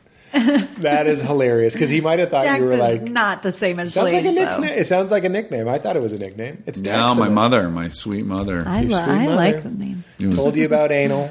Named you Dex. Inter- welcome. Yeah, introduce me. To, no, that sounds bad too. to introduce you to anal. The world of anal now. Start That's punching not- yourself. yeah, My mother would never say that. yeah. punching myself. We My the, favorite thing. the last question Okay. is the one that Val also wants. Is um, Flaccid or hard? class, are you hard right now? How? Give us a percentage. Yeah, yeah. No, I was. Uh, I was going to. You were going to ask me how many inches. So I was preemptively saying. I want inches or of hard. girth. Oh, wow. I want to know Circumference. Circumference. That's tough, Yeah, yeah. yeah. Thickness. Yeah, we're all hung up on length. I think it's really about girth. I think Yes, ladies will tell really. you it's way more about girth. Yeah, it's an interesting thing. I wish. I wish I. It's all for us. It's all guys. Oh yeah. What length? The obsession. The it's for uh, each other. Well, you were talking about something anthropological. I had this was a. I remember where I was in New York when I realized every time I looked at a man, there was a part of me evaluating whether or not I thought he was going to take my woman, or if he would fuck better than me, or if he could tear me apart. Yeah. It was crazy. I think it's a huge underpinning of white black racism I- between men. I, think- actually completely agree. And I had the weirdest breakthrough with how I came to that. Uh, there was my favorite director on Parenthood, who was our main protect, uh, director producer. It was um, it was um, some Jewish holiday, and he said, "Oh, every year during this, we have our rabbi over a lot, and we basically just tell jokes." And he started telling me some of the jokes, and I saw this pattern in the jokes. One of them was, "It's a great joke." I'm not allowed to tell it, but I'll, uh, you notice I'm quoting someone else. Uh, the joke goes: uh, This Jewish man goes to his rabbi, and no, a doctor. He goes to his doctor and he says, "I can't make my wife orgasm." Um, so, uh, do you have any suggestions? He says, "Yes. Um, go home, have sex with your wife, and um, wave a towel over your head." Am I getting this right? You're gonna love it when I, think get I it right. Do you know this joke? I'll, I'll recognize it. It's No, a- here's what it is. Here's what it is. He says, "Go find a Gentile uh, and, and have the Gentile uh, wave a towel around his head and have sex with your wife, and she'll orgasm." So he he finds a Gentile. The Gentile swings the towel over his head, and then uh, he has sex with his wife. She does not climax. He goes back to his doctor or rabbi and says, uh, "It didn't work." And he goes, "Huh, that's really interesting." I tell you what, tonight, have the Gentile have sex with your wife, and then you swing the towel over your head. So the man goes home, the Gentile starts having sex with the wife, he's waving the towel over his head, and his wife starts orgasming. He goes, That's how you wave a fucking towel. That is so good. Isn't that great? I so love that. he told me like three of these jokes, and I started noticing the pattern was basically a Gentile was emasculating the Jewish man in Yeah. the story.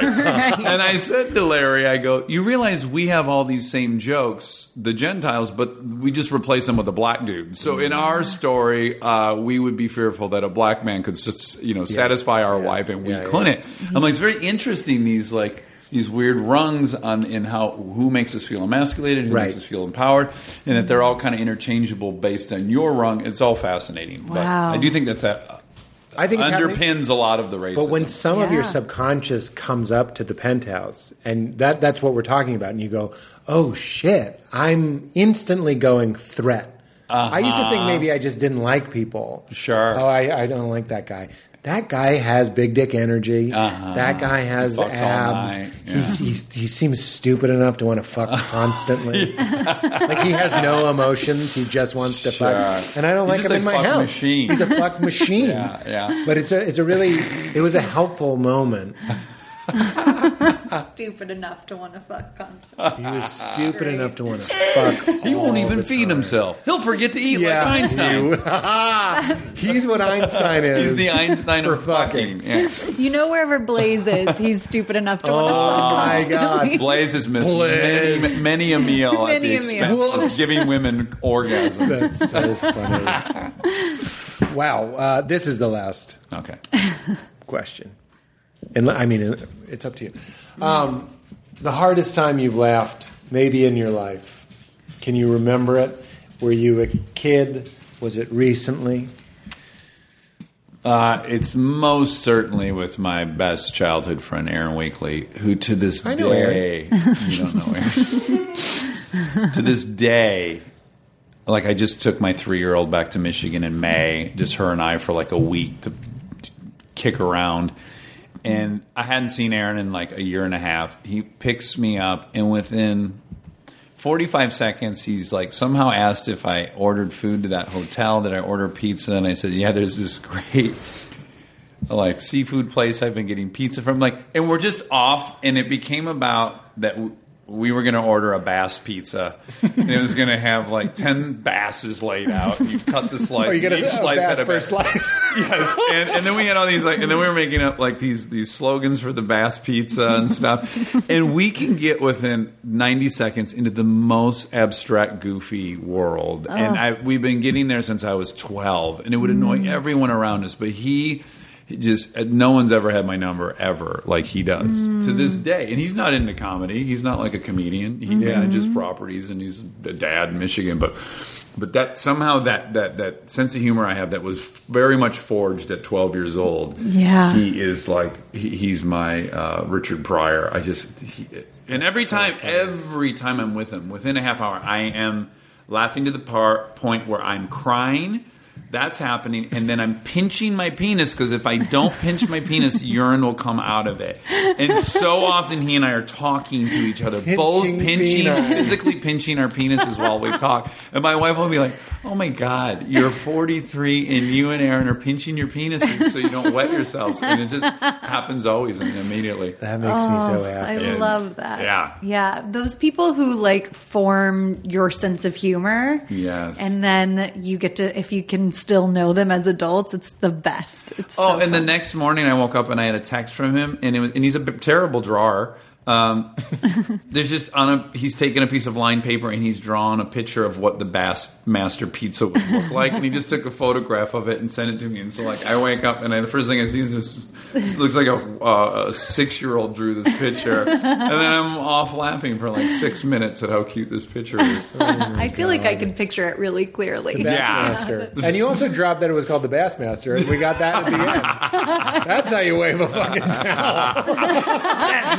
That's how you wave a fucking job. What a great joke. Oh, I uh, love it. Well, lovely. Yeah, I'm Dax, very glad we did this. You feel good? Yeah, you'll come over to Armchair Expert and we'll Anytime. try to do a non-repeat version of this. What I is think that? You definitely can.